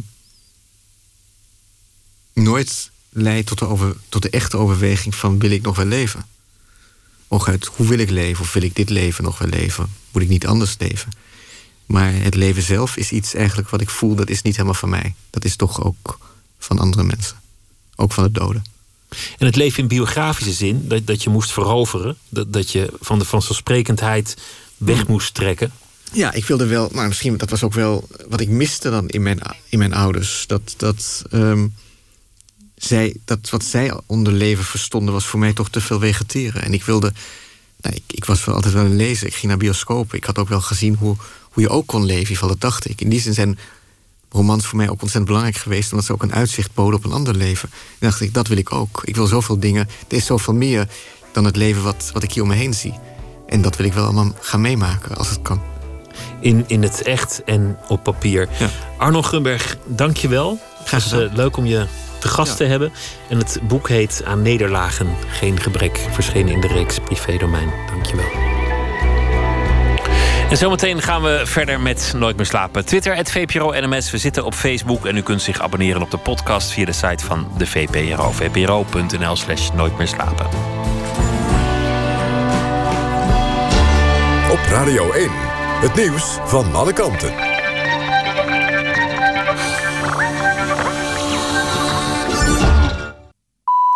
1 uur, Christian Bonenbakker met het NOS Journaal. Alle leden van de Centrale Ondernemingsraad van de politie zijn opgestapt. Aanleiding is het onderzoek waaruit bleek dat een groot deel van het budget is verspild aan diners, feesten en andere uitspattingen. De ondernemingsraad zegt dat de geloofwaardigheid van de medezeggenschap is aangetast. We betreuren het dat onze collega's op straat hierop worden aangesproken, staat in een verklaring. In juni stapte de voorzitter van de Centrale Ondernemingsraad al op, nu dus ook de meer dan 30 andere leden. De korpsleiding deed vorige maand aangifte tegen de oud-voorzitter. Volgens korpschef Akerboom valt het de andere leden aan te rekenen dat ze hem nooit hebben teruggefloten. In ruim twee weken tijd heeft de PvdA duizend nieuwe leden gekregen. Dat zei partijvoorzitter Spekman op tv bij Pauw. Volgens hem heeft geen enkele andere partij zo'n ledengroei... en blijkt hieruit dat veel mensen de koers van het land belangrijk vinden. Iedereen kan kortstondig lid worden van de PvdA... om mee te stemmen over de nieuwe lijsttrekker. Spekman vindt het laf dat het opgestapte Kamerlid Monash zijn zetel niet teruggeeft. Volgens Spekman heeft Monash die zetel niet verdiend... omdat hij bij de vorige Kamerverkiezingen maar 2200 stemmen kreeg. De Zuid-Afrikaanse minister van Sport heeft openlijk ruzie... met speerwerpster Sunette Viljoen. Zij won zilver op de Olympische Spelen en klaagt nu dat ze de bijbehorende premie van bijna 5000 euro niet heeft gekregen. Volgens de minister wilde Viljoen die premie niet. Maar de speerwerpster spreekt dat tegen. Als sporter heb je dat geld juist hard nodig, zegt ze. De minister twitterde vervolgens dat Viljoen de arrogantste en ondankbaarste persoon is die hij ooit heeft ontmoet. Voor de Olympische Spelen hadden de twee het ook al met elkaar aan de stok. Viljoen betwijfelde toen of de premies wel zouden worden uitbetaald. De minister noemde dat toen gezeur. Het weer, langs de kust nog een enkele bui. Elders is het droog. Minima vannacht rond het vriespunt. Lokaal is er kans op mist en gladheid. Overdag af en toe zon, maar langs de kust ook nog kans op een bui. En het wordt 4 tot 7 graden. Dit was het NOS Journaal. NPO Radio 1. VPRO. Meer slapen.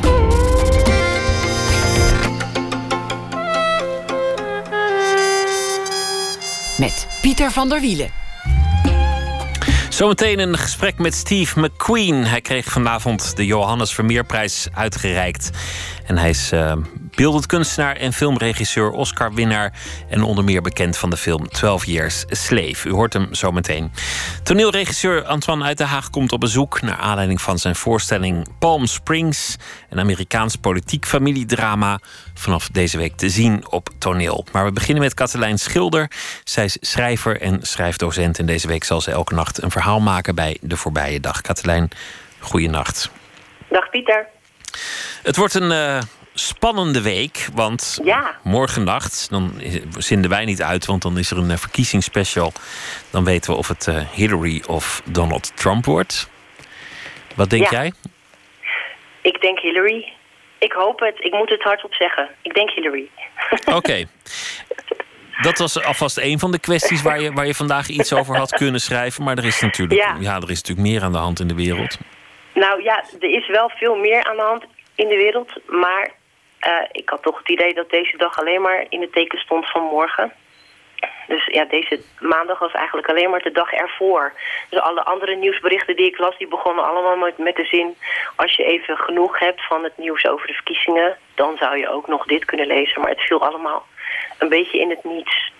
En uh, dus eigenlijk ging het nergens anders over.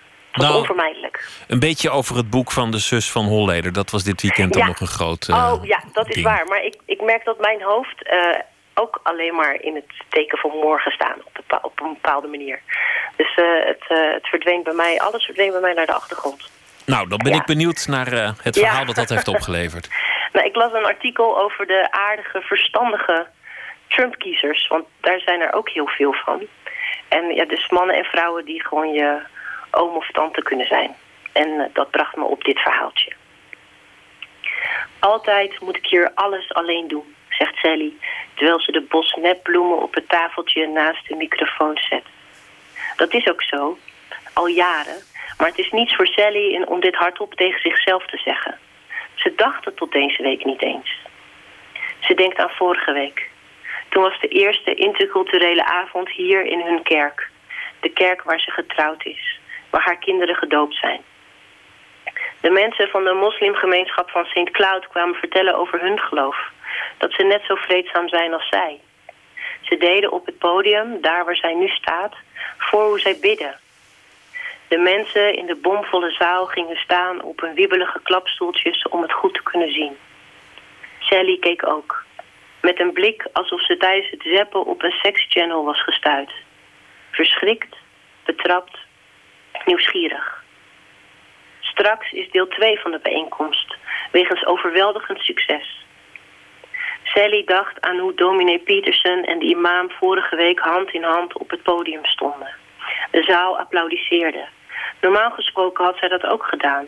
Maar nu dacht ze alleen maar aan de 200 klapstoeltjes die straks weer ingeklapt en opgestapeld moesten worden. Op weg naar huis reed ze langs het enorme Trump-verkiezingsbord van de familie Wilson op Walnut Drive. Honk, if you're voting for Trump, stond er op het bord. Voor ze er erg in had, toeterde ze. Tot zover. Over de verstandige Trump-kiezer. Morgen dan, eh, dan is het zover. Ik, ik lees ook verhalen over families die helemaal uit elkaar gescheurd zijn. Omdat papa dan op Trump stemt en, en de kinderen het daar niet mee eens zijn. En eh, Ja, persoonlijke verhoudingen die op scherp staan. Relaties die op springen staan. ja mijn, wie er ook wint morgen, dit is sowieso een enorm probleem. Da, da- daar zijn we het wel over eens, denk ik. Ja, Ja, maar nooit eerder was het persoonlijke ook zo... eh, of het politieke ook zo persoonlijk. ja, ja, absoluut. Absoluut. Nou, Ja, een spannende nacht morgen. En ik spreek jou eh, de nacht van woensdag op donderdag weer. En dan hoor ik ook je verhaal. Katelijn Ja. Schilder, goeienacht. Tot woensdag. Morgen dus Amerikaanse verkiezingen. En eh, ook de protestgroep Pussy Riot uit Rusland heeft een anti-Trump nummer gemaakt. En eh, dat is bijzonder, daarom gaan we het maar gewoon draaien ook. Het heet Make America Great Again.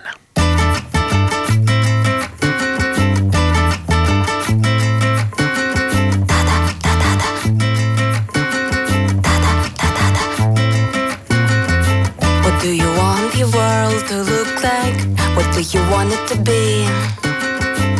Do you know that the wall has two sides and nobody is free? Did your mama come from Mexico? Papa come from Palestine? Sneaking all through Syria, crossing all the borderlines. Let the people in. Listen to your women. Stop killing black children.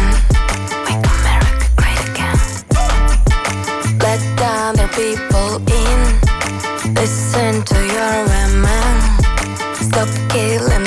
children. Make America great again. Da-dum, da-da-dum, da-da-da-da-da. Da-dum, da-da-dum, da-da-da-da. Could you imagine a politician calling a woman a dog? Do you wanna stay in the kitchen? Is that where you belong? How do you picture the perfect leader? How do you want him to be? He promoted the use of torture and killing families?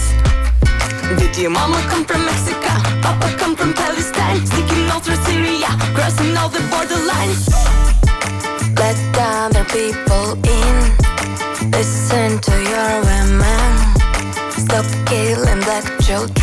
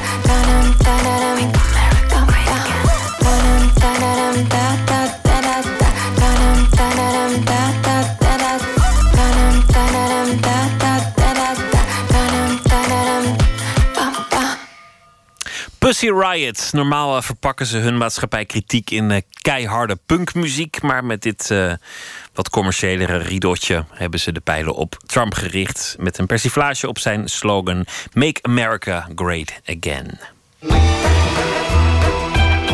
Nooit meer slapen. De Johannes Vermeerprijs werd vanavond uitgereikt aan uh, de Britse kunstenaar en regisseur Steve McQueen, die ook een uh, deel van zijn leven in Nederland doorbrengt.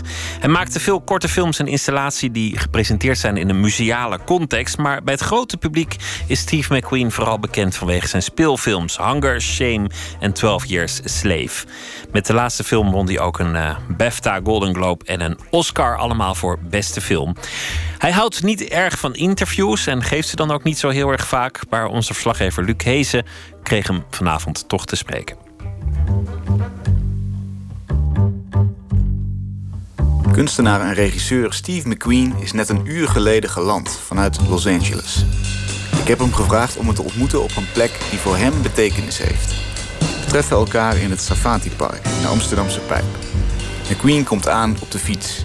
Hij woont al ruim 20 jaar in Amsterdam met zijn vriendin, zoon en dochter.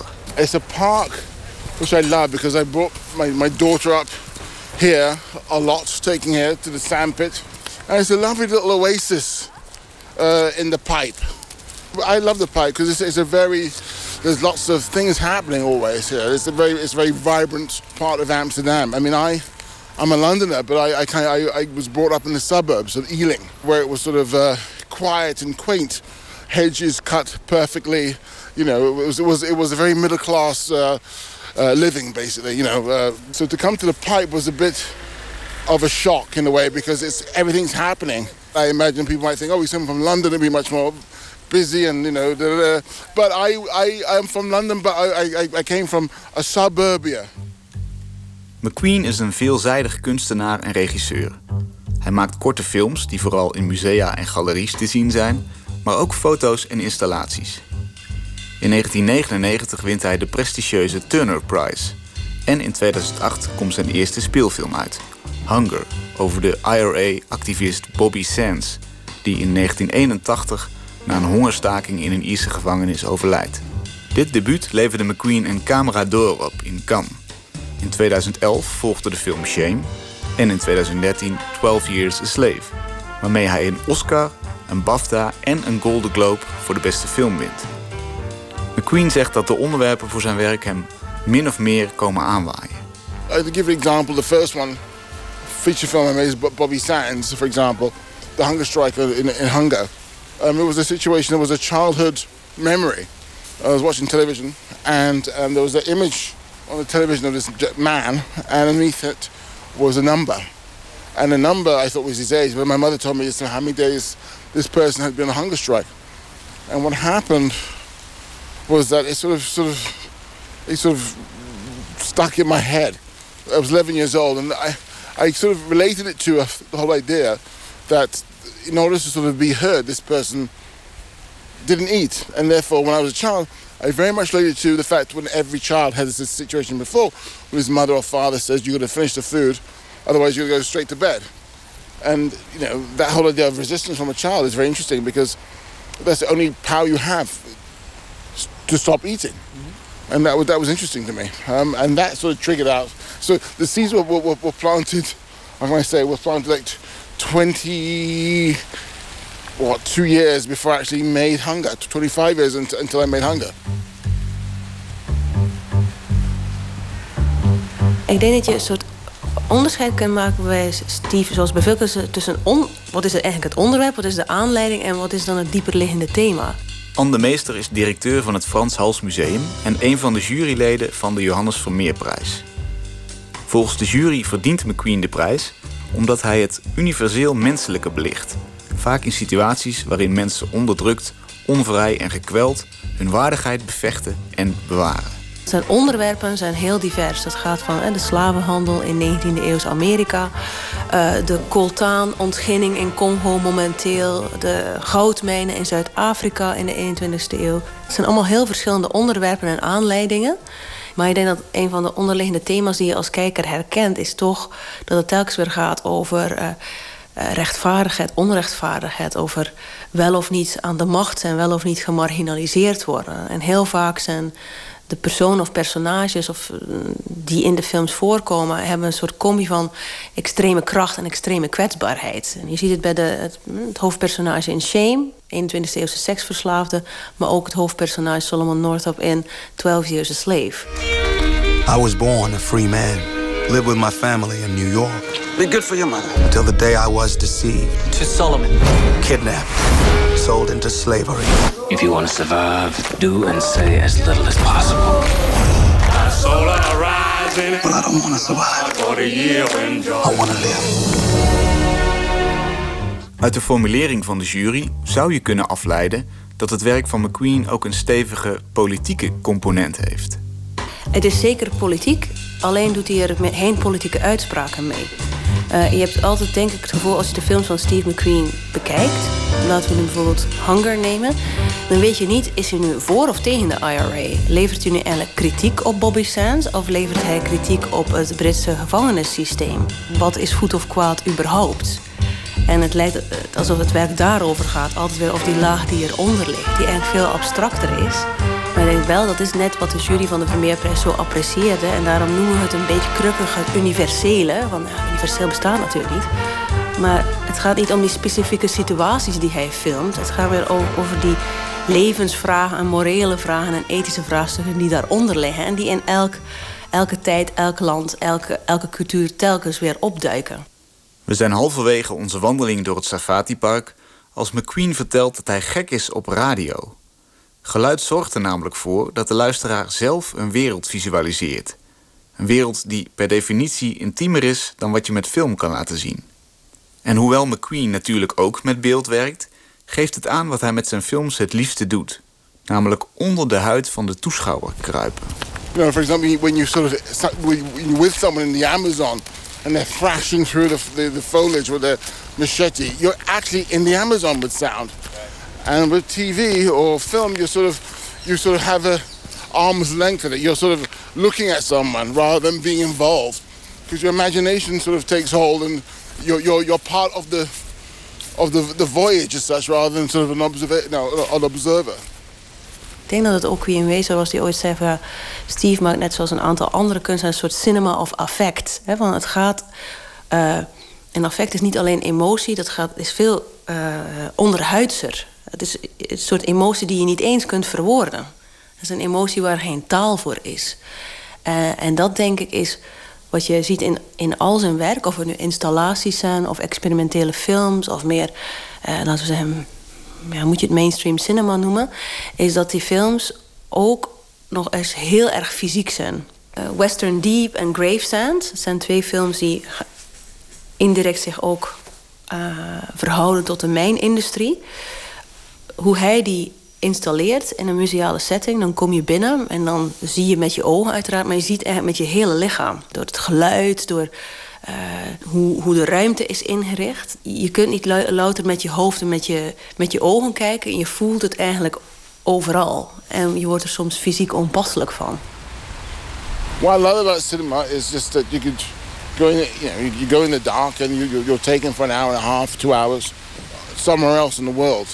Um, without actually moving um, and seeing another culture, seeing another way of how people do things. takes you in other dimensions, but also it sort of reflects on who you are and where you are in the world. So for me, it's, it's the most most important art sort of um, art outlet there is. Ik ben benieuwd geworden met welke werelden McQueen zijn toeschouwer nog meer wil laten kennismaken. Wat wil hij ze laten zien? Maar de vraag is makkelijker dan het antwoord. I have no idea, sir, because I'm, I'm uh, what, I, what I want to see, I, I don't know. I mean, you're throwing something at me which takes me a long time. Like I said, one film took me, you know, 30, 20 odd bloody years to think about. So I, it's, it's not a, a question I guess answer like, like a stat. I, it's diff- these are not easy things for me.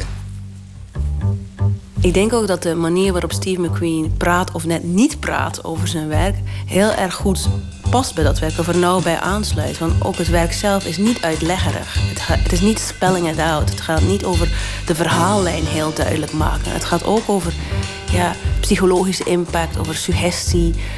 het heeft een soort raadselachtigheid. Dus hoe hij er dan over praat, is eigenlijk een soort spiegel van wat hij maakt.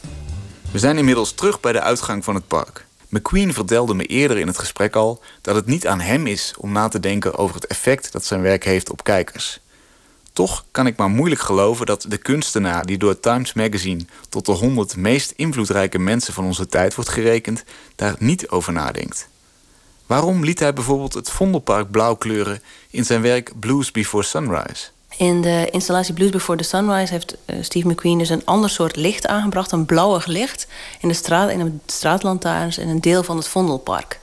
En dat is eigenlijk een enorm, lijkt een minimaal gebaar, maar met een maximale impact. Want daardoor zet hij eigenlijk een heel deel van dat park naar zijn hand en maakte daar een beeld van. Het was niet langer een park, het was een soort filmsetting of het was een soort tableau vivant. Uh, en ik vond het ontzettend fascinerend om te zien. Want toen ik de beschrijving las, dacht ik een beetje van... oké, maar als je daar eenmaal was... Uh, had je echt het gevoel van... wow, dit is een heel megalomaan gebaar. Een kunstenaar heeft dan een stuk van de werkelijkheid gepakt... en dat geclaimd als zijn werk. If one day people woke up and, and, and you know, all, the, all the trees had blue leaves on them, for example... there'll be people, how will they react? And it's just as simple as the things connect. You make people sort of uh, engage with the world differently. And it's about, I suppose that's what it's about. You know, how, hope, okay, you, as an artist, as a filmmaker, you hope what you do can for a moment, just a millisecond, make people engage with the world differently. Steve McQueen. Vanavond kreeg hij de Johannes Vermeerprijs uitgereikt. En dat is een bedrag van maar liefst 100.000 euro. En dat is uh, bedoeld voor de realisatie van een mooi nieuw speciaal project. Jurylid Anne Meester hoorde u ook aan het woord. En de bijdrage was van Luc Hezen. Het is van nu, maar het is uh, levendige soul zoals die alleen vroeger gemaakt werd. Of nou ja, ken ik dus ook tegenwoordig. Lee Fields. En het heet Special Night, het album. En dit nummer heet Let Him In.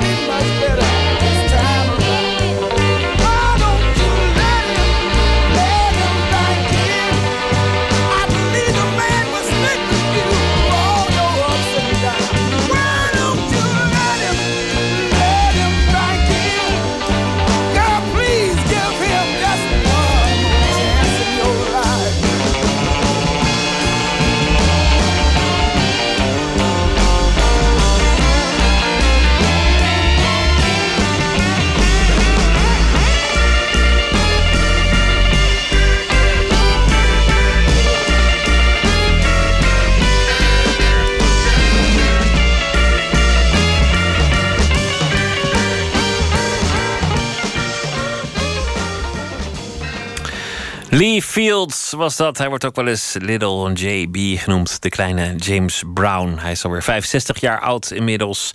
En dit heette Let Him In. Open kaart.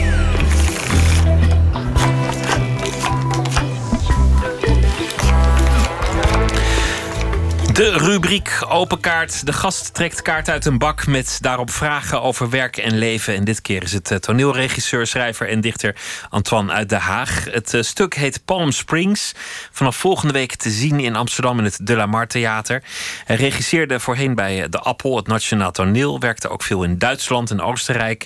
Regisseerde het familiesaga Augustus Oklahoma bij de Utrechtse Spelen. En sinds 2012 maakt hij zo'n beetje één keer per jaar een voorstelling voor het De La Mar Theater. Theater. Anton uit Den Haag, hartelijk welkom. Dank je. Palm Springs, vertel eerst uh, als je wil over, over het stuk. Wat is het voor uh, stuk? Het is een heel heftig stuk eigenlijk. Een, een familiedrama in de, in de beste Amerikaanse theatertraditie. Het speelt uh, in 2004 op 24 december, kerstdag in Palm Springs in Californië. Amerika is net een jaar daarvoor Irak binnengevallen. En een echtpaar uh, oude republikeinen, echte rechtse oude republikeinen, uh, vieren kerstmis daar. En hun dochter en hun zoon uh, komen thuis om die kerst mee te vieren. En die dochter heeft een boek geschreven. Wat niet een roman blijkt te zijn, wat die ouders gedacht hadden, maar hun familieverhaal blijkt te vertellen. En dan wordt duidelijk dat daar nou, in die familie in het verleden met een oudere zoon van alles gebeurd is. Eh, ook heel erg politiek. Eh, zeg maar de nadagen van de Vietnamoorlog spelen daar een rol. En het stuk is een heel politiek aan de ene kant een heel politiek stuk. Uh, maar het is een, ook een ongelooflijk uh, ja, emotionerend, uh, emotioneel stuk. bijna een soort moderne Griekse tragedie zou je kunnen zeggen. En het wonderlijke en het goede van het stuk is dat het ook heel veel humor bevat. Dat, dat de schrijver dus in geslaagd is om toch voortdurend gaten te schieten in dat, in dat tragische verhaal. En, en openingen te maken. Waardoor je dat, waardoor er echt als publiek ook ingezogen wordt. De laatste voorstellingen die ik van jou heb gezien, daar, daar, daar was, het, was het eigenlijk vaak zo dat het grappig was. Uh, een, een leuke avond, een vrolijke avond, dat er iets te lachen viel, veel humor. Maar altijd ook wel met, met, een, met een wrange onderlaag. Het, het is ja. altijd een lach die, die tegen het huilen aan zit. Nou ja, daar hou ik ook van. Ja. Ik, hou, eh, ik, ik, ik ben eigenlijk bij, bij comedies altijd op zoek naar de serieuze ondertoon eigenlijk. Naar, de naar, dat, dat waar het vandaan komt. Naar de diepte van zo'n stuk omdat daar volgens mij uiteindelijk echt de humor ook, uh, ook vandaan komt. En omgekeerd bij, uh, bij zeg maar zogenaamde serieuzere stukken... of stukken met, met, met een wat zwaardere inhoud... zal ik altijd op zoek gaan naar waar die lichte kanten zitten... en waar de humor ook in zo'n stuk zit. Want ook, ook die is er altijd. En ik geloof dat je daardoor ook veel beter... Uh, ja, veel... Kijk, het publiek heeft het ook nodig om te lachen... want daardoor kan een emotie ook weer veel harder binnenkomen. Lach opent ook uh, opent bepaalde poriën, zeg maar, die uh, het weer uh, je ook feitelijk veel ontvankelijker maken, gevoeliger maken voor, ehm, voor de tragische gebeurtenissen. Dus dat zit heel dik bij elkaar eigenlijk. Klinkt bijna alsof de regisseur aan het boksen is. Iemands kwetsbare plek blootleggen zodat hij daar een stoot kan plaatsen. Nou ja, je moet als regisseur natuurlijk wel een beetje. ja, Peter Brook heeft ooit gezegd: de regisseur is een gids in de nacht. En je weet het dus nooit. Je weet het nooit zeker. Maar je moet als regisseur wel uh, ook een beetje schaken. Je moet wel kijken van waar, zit, waar wil ik dat publiek raken? Hoe vertel ik het verhaal zo? En dat is soms heel, dat is heel praktisch. Dat is heel, heel ambachtelijk. Hoe zet ik mensen op het toneel zo dat de focus goed ligt? Dat, mensen, dat het publiek precies daar kijkt waar ik wil dat ze op dat moment kijken, om het maar heel simpeltjes te zeggen. Je bent natuurlijk de camera bijna die, die, die de ogen van het publiek over het toneel beweegt. Maar je moet ook kijken van waar wil ik, wanneer, hoe bouw ik het op, wanneer maak ik hoeveel rust neem ik hier om vervolgens die klap harder te laten aankomen en zo. Dat, ja, dat is, tenminste, vind ik, een van de belangrijkste dingen van regisseren.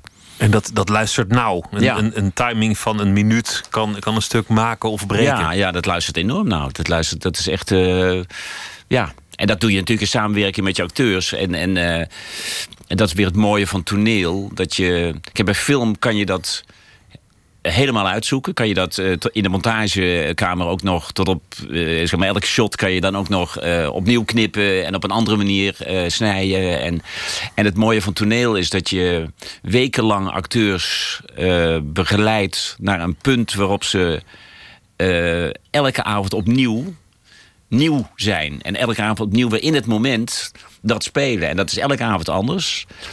En eh, je, je hebt dus nooit die ene take, zeg maar. Je hebt, je hebt acteurs alleen maar voorbereid op het opnieuw elke avond in dat, in dat, eh, in dat diepe springen.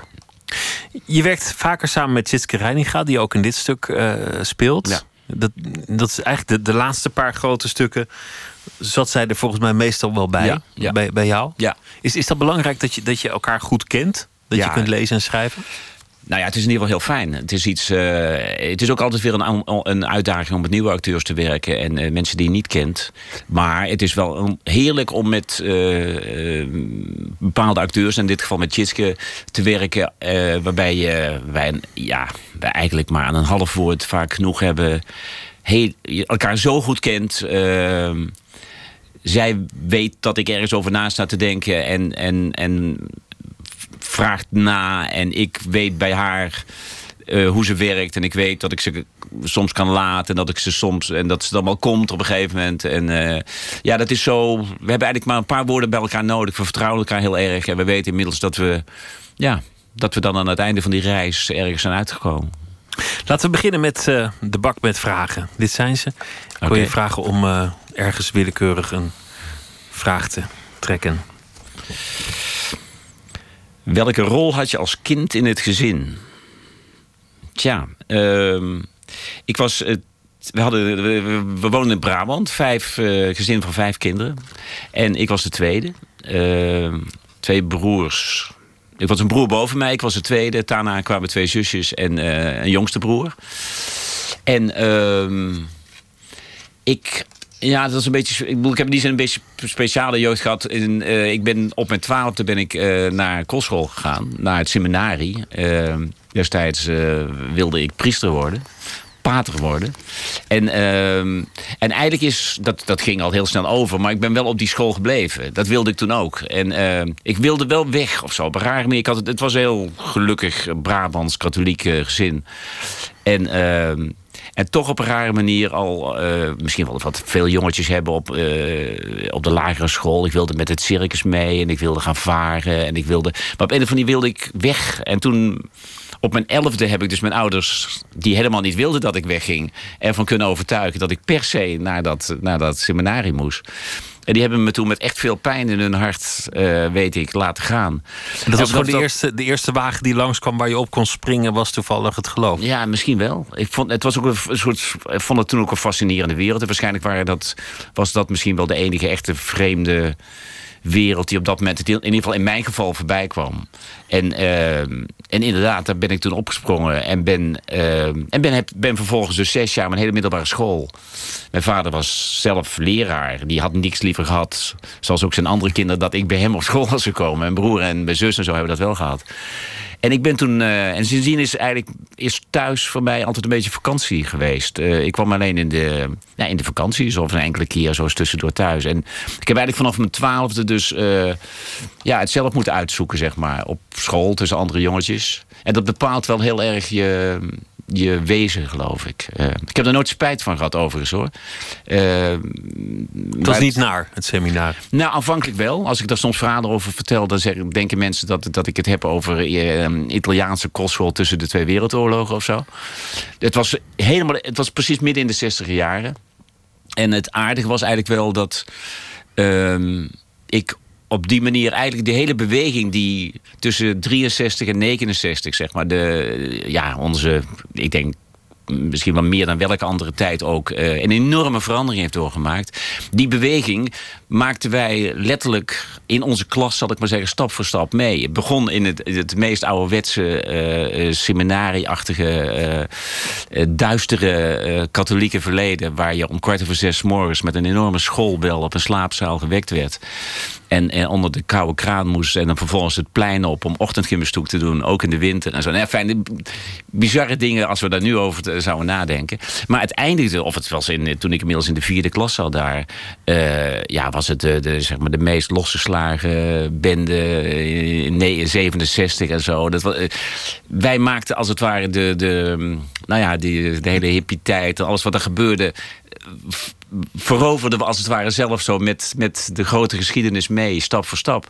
Dus ik heb daar ook nooit enige frustratie of zo aan overgehouden. Omdat de bevrijding wij uh, zelf als het ware ter plekke meemaakten. Binnen, binnen het, het geloof. Hoe, hoe kwam het toneel eigenlijk in je, in je leven? Hoe kwam je van, van de kerk naar, naar het toneel? Ja, ook al heel vroeg eigenlijk, gek genoeg. Ik, bedoel, ik deed mijn eerste letterlijk mijn eerste toneelstuk. Ik weet het ook nog op de kleuterschool. Uh, en heb vervolgens op de lagere school het geluk gehad dat daar een, uh, uh, een, een, onderwijzer was, een frater was dat, die zelf schreef. En die mij ja, kennelijk had ik daar. Ik, was daar ook altijd wel, geloof ik, op een of andere manier heel gevoelig voor. En die mij een, een, een keer een monoloog van drie kwartier van buiten heeft laten. heeft, heeft, heeft, heeft, heeft laten leren, zeg maar. En daarmee heb ik ja, op een, een of andere avond op school stond ik drie kwartier uh, een verhaal te, te vertellen. En uh, helemaal niet realiserend dat dat misschien wel iets bijzonders was of zo. Dat vond ik, ik vond het gewoon leuk om dat te doen. En toen kwam ik op dat seminarie. En daar was weer een hele sterke theatertraditie. Die had een openluchttheater achter de school liggen. En daar was ook weer een, een, een docent, een pater, die, uh, die werkelijk, uh, die het echt kon. Die echt kon regisseren. En die elk jaar daar een... een en voor die tijd hele nieuwe aanpak ook. Hele moderne, uh, goede voorstellingen maakte. Uh, en... En dan was er ook nog eens een traditie op de school dat alle klassen deden, geloof ik, elk trimester een eigen kleiner toneelstuk. Dus daar werd eigenlijk heel veel aan toneel gedaan. Nou ja, goed, daar was ik natuurlijk ook heel snel bij betrokken. En ja, en sindsdien uh, heb ik eigenlijk nog nooit veel anders gedaan dan dat. Laten we nog een, uh, een kaart trekken met een vraag. Wanneer laat je iemand vallen? Hmm. Um, ja, niet zo snel eigenlijk, eerlijk gezegd. Je bent trouw? Ja, ja ik ben. Ik denk dat ik wel iemand ben die heel. Uh, ja, lang probeert uh, iemand erbij te houden. Of. of uh, uh, ja, ik laat niet zo snel mensen vallen. Ook, ook met vrienden of vriendinnen van vroeger of zo. Dan misschien zie ik ze nooit meer door, door omstandigheden. Om, ja, simpelweg omdat ze uit je leven verdwijnen. Of omdat je ergens anders gaat wonen. Of... Maar ik. Um, nee, ik ik ben niet rancuneus of ik ben niet iemand die. Je houdt van de goede harmonie. Ja, ik ben er echt wel heel erg iemand van. van in ieder geval het zoeken naar een harmonie. Uh, ja, ja. Trek er nog een. Ja. Heb je wel eens een cosmetische ingreep ondergaan? Nee, daar kan ik kort over zijn. niet. Helemaal niet. Nooit een neiging gehad ook? Nee, ook niet. Nou, ik vind dat ik te weinig haren heb op het moment. Maar ik heb toch niet de neiging om er iets aan te gaan doen. Nee.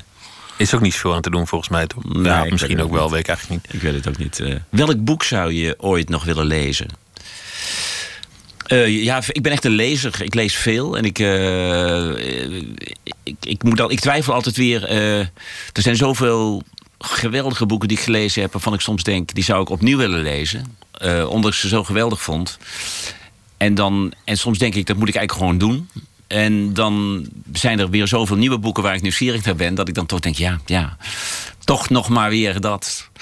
Toevallig ben ik op dit moment, wat ik een geweldig boek vond... Uh, ben ik American Pastoral van uh, Philip Roth opnieuw aan het lezen. Dat had ik ooit gelezen en dat boek heeft qua thematiek uh, nogal wat te maken met het stuk wat ik op dit moment aan doe, met dat Palm Springs. Dus dan dacht ik, dat, dat wilde ik eigenlijk ook altijd wel weer een keer herlezen. En dat ben ik nu zo'n beetje parallel aan de, aan de repetities aan het, uh, aan het herlezen. Dus. Maar er zijn. Uh, ja, er zijn het is, ik, ik vind het, het, het enige, het enige treurig is eigenlijk dat er elke dag nieuwe boeken uitkomen waarvan je weet dat daar de meest geweldige boeken tussen zitten en dat je die waarschijnlijk nooit in je leven zal lezen, omdat het gewoon te veel is om te lezen. Je zult altijd een leesschuld hebben. Ja, altijd een leesschuld hebben, ja, precies. Ja. Laten we nog één doen. Hoe zorg je ervoor dat je je zin krijgt?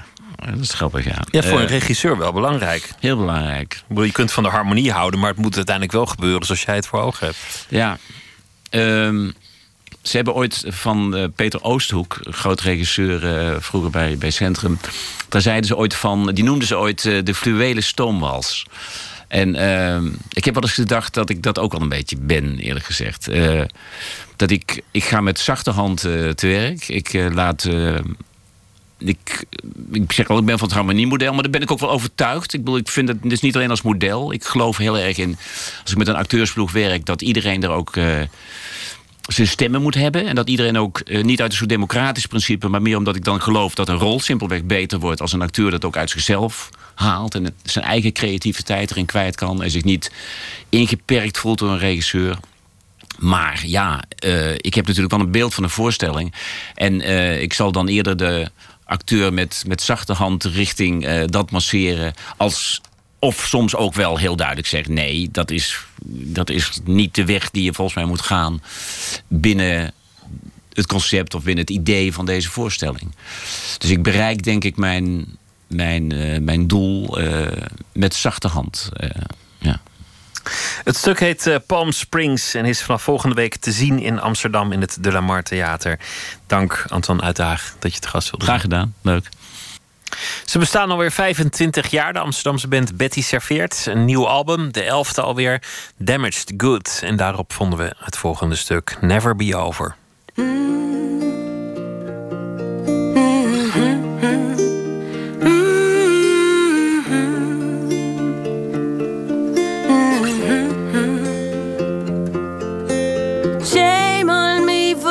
kissing you with my eyes closed oh so tightly.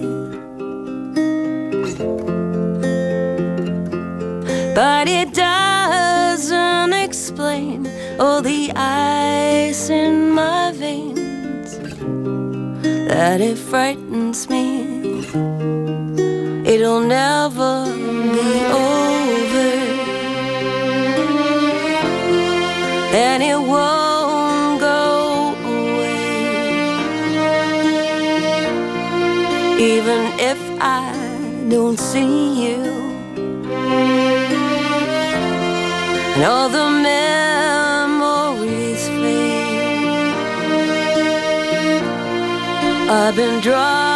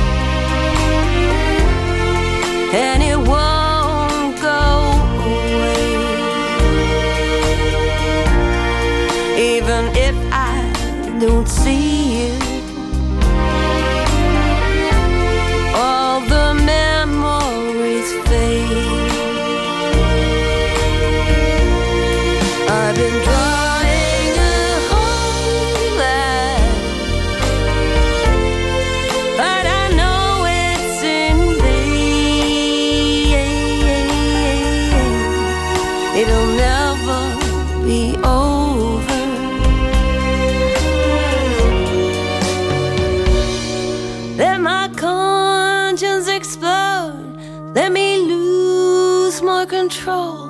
Let me fall on my knees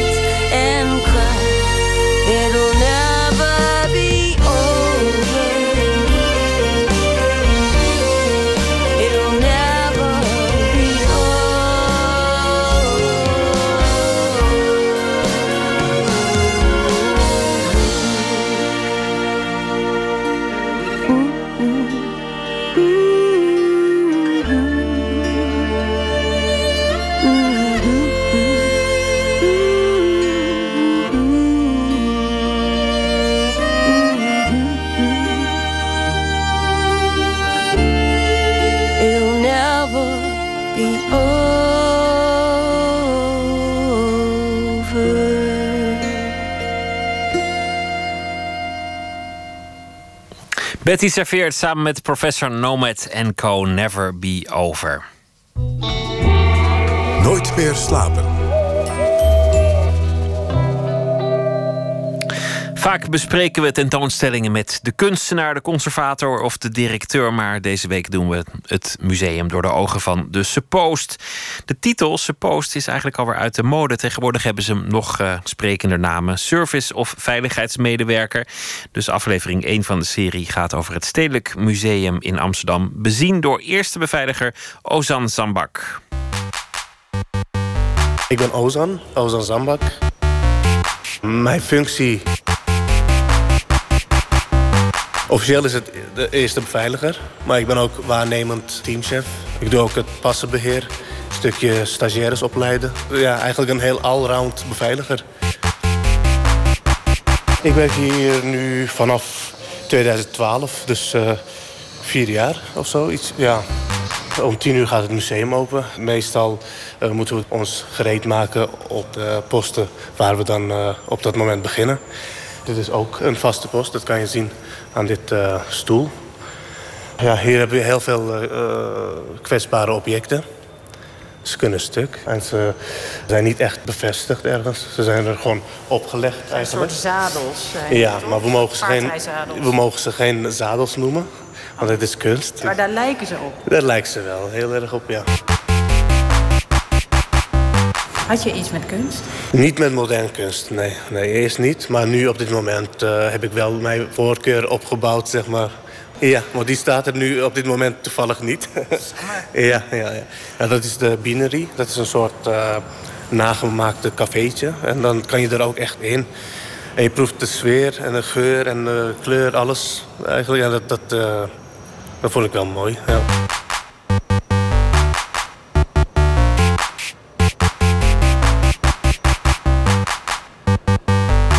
Ja, ik zou zelf voorheen sneller naar het Rijksmuseum gaan. Met uh, ja, de nachtwacht, dat voor je verbeelding spreekt. Gewoon olieverf, dat soort dingen. Gewoon, ja, waar je eigenlijk ook geen uh, uitleg voor nodig hebt. Dat is het meer. Je ziet het, je weet wat het is. Het stelt dan een landschap voor of wat dan ook. Maar hier heb je dan ook uh, met moderne kunst eigenlijk meer uitleg nodig of zo. Een, een hele... Ja, hele instructie bijna. Ja. Heb je thuis wat hangen of staan? Jawel, want dat, dat is meer Turkse kunst eigenlijk. Ja. Turkse kunst. Schilderijen met het landschap van Turkije, dan, ja, van Istanbul. Olieverf? Olieverf, ja, klopt. Ja, het, het, gebeurt allemaal onbewust. Hè. Je, je, je, vindt iets leuk, je, je koopt het en je hangt het op. Ja. Misschien zijn er roots die je aantrekken. Want ik ben zelf ook uh, Turks kunstwerk wat nu uh, thuis hangt, dat is één, één bij één bijna. Ja, op, groot? Ja, ja, ja. In de woonkamer, boven onze bank, uh, hangt het. Ja je, ja, je, ziet uh, de Bosporus, zeg maar. Dus dat is dan dat stukje zee dat door twee helften van Istanbul stroomt. ja, en het is wel van voor de Eerste Wereldoorlog nog. Dus dat is het landschap van toen. En dat, dat, vergelijk ik dan weer met nu. En dan zie je het verschil. En dat, dat vind ik wel mooi. De twee bruggen die er nu uh, staan, die stonden er toen bijvoorbeeld niet. Toen heette het ook geen Turkije, dat land. Toen was het het Ottomaanse Rijk. En de kledingdracht. De mannen hadden een bepaalde rare uh, hoedje op. Een rode hoedje met een soort kwast eraan vast. dat is wel grappig. Ik vind het wel Ze zijn warm, denk ik. Ja, we naderen de Karel Appels. En de, wat zijn dit? De Mondriaans. Oh ja, hier hebben we wel een Van Gogh. Dit lijkt nu wel heel ouderwets, hè? maar in die tijd was dit uh, het modernste die je maar kon vinden. Ja, Van Gogh die had dus een hele andere stijl ontwikkeld. Die schilderde met bepaalde strepen en hele levendige kleuren. Dat uh, geeft wel rust. Ja? Dat vind ik wel, ja. ja. Je ziet werkende mensen, twee personen die een schep in hun handen hebben, klompen aan. Het ziet er allemaal zo uh, ja, rustig uit. Niet net als vandaag dat alles heel snel moet gaan en uh, industrieel en zo, weet je. Ik denk dat de mensen toch vroeger wel voor dat soort gevoel naar een museum kwamen. Om in alle rust een schilderij te bekijken.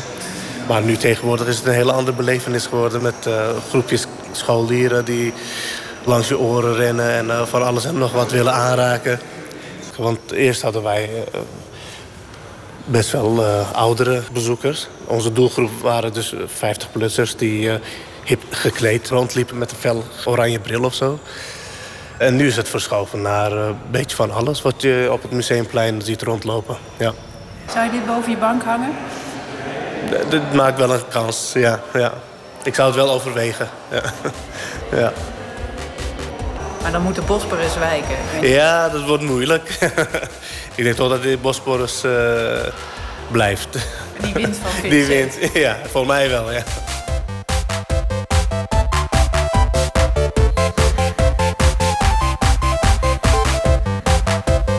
Ozan Zambak was dat eerste beveiliger bij het Stedelijk Museum in Amsterdam.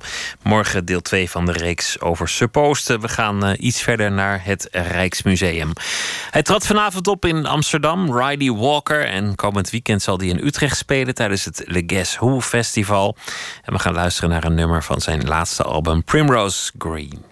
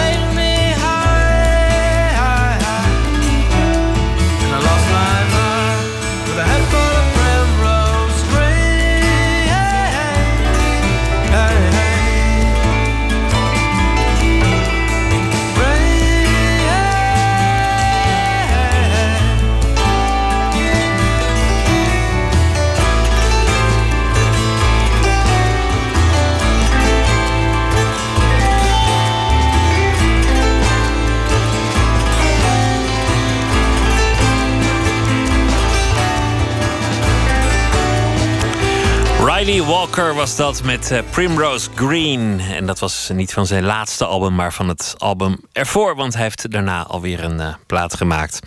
We eindigen met Daniel Vis. Hij is eh, dichter en hij zal deze week elke nacht een van zijn gedichten voordragen. Vannacht is dat geworden Interferentie 2, sectie 1.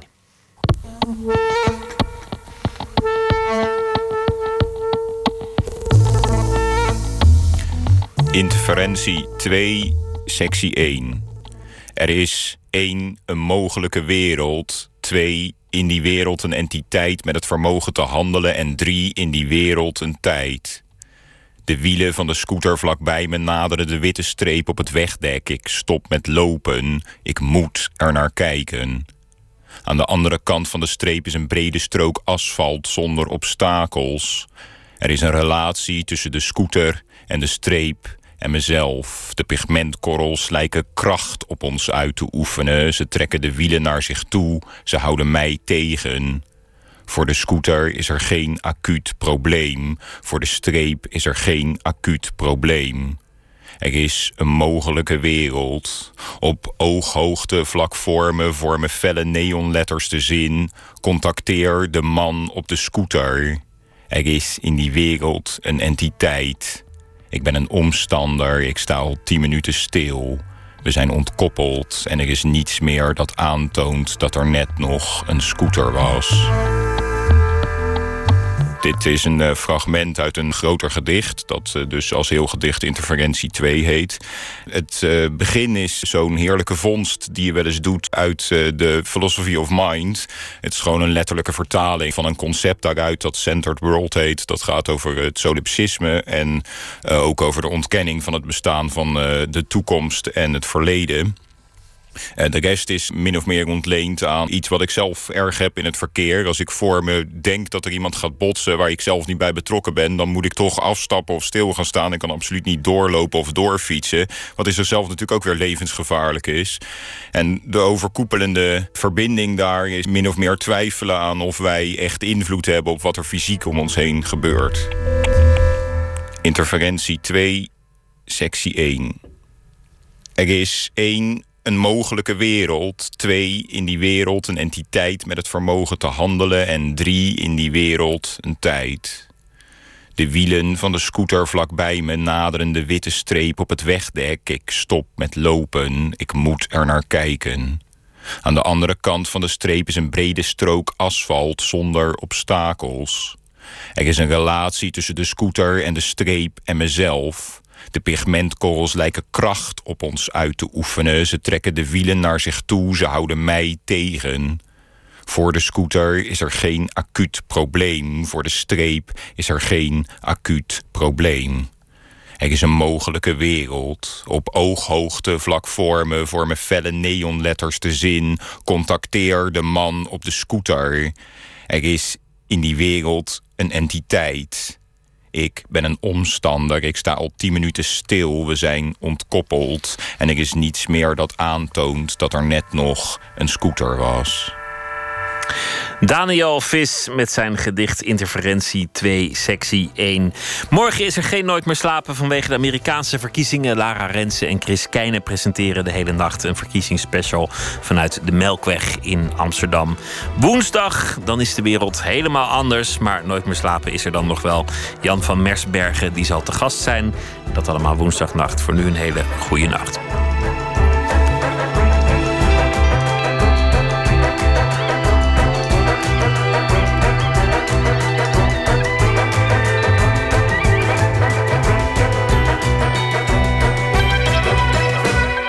Op Radio 1, het nieuws van alle kanten.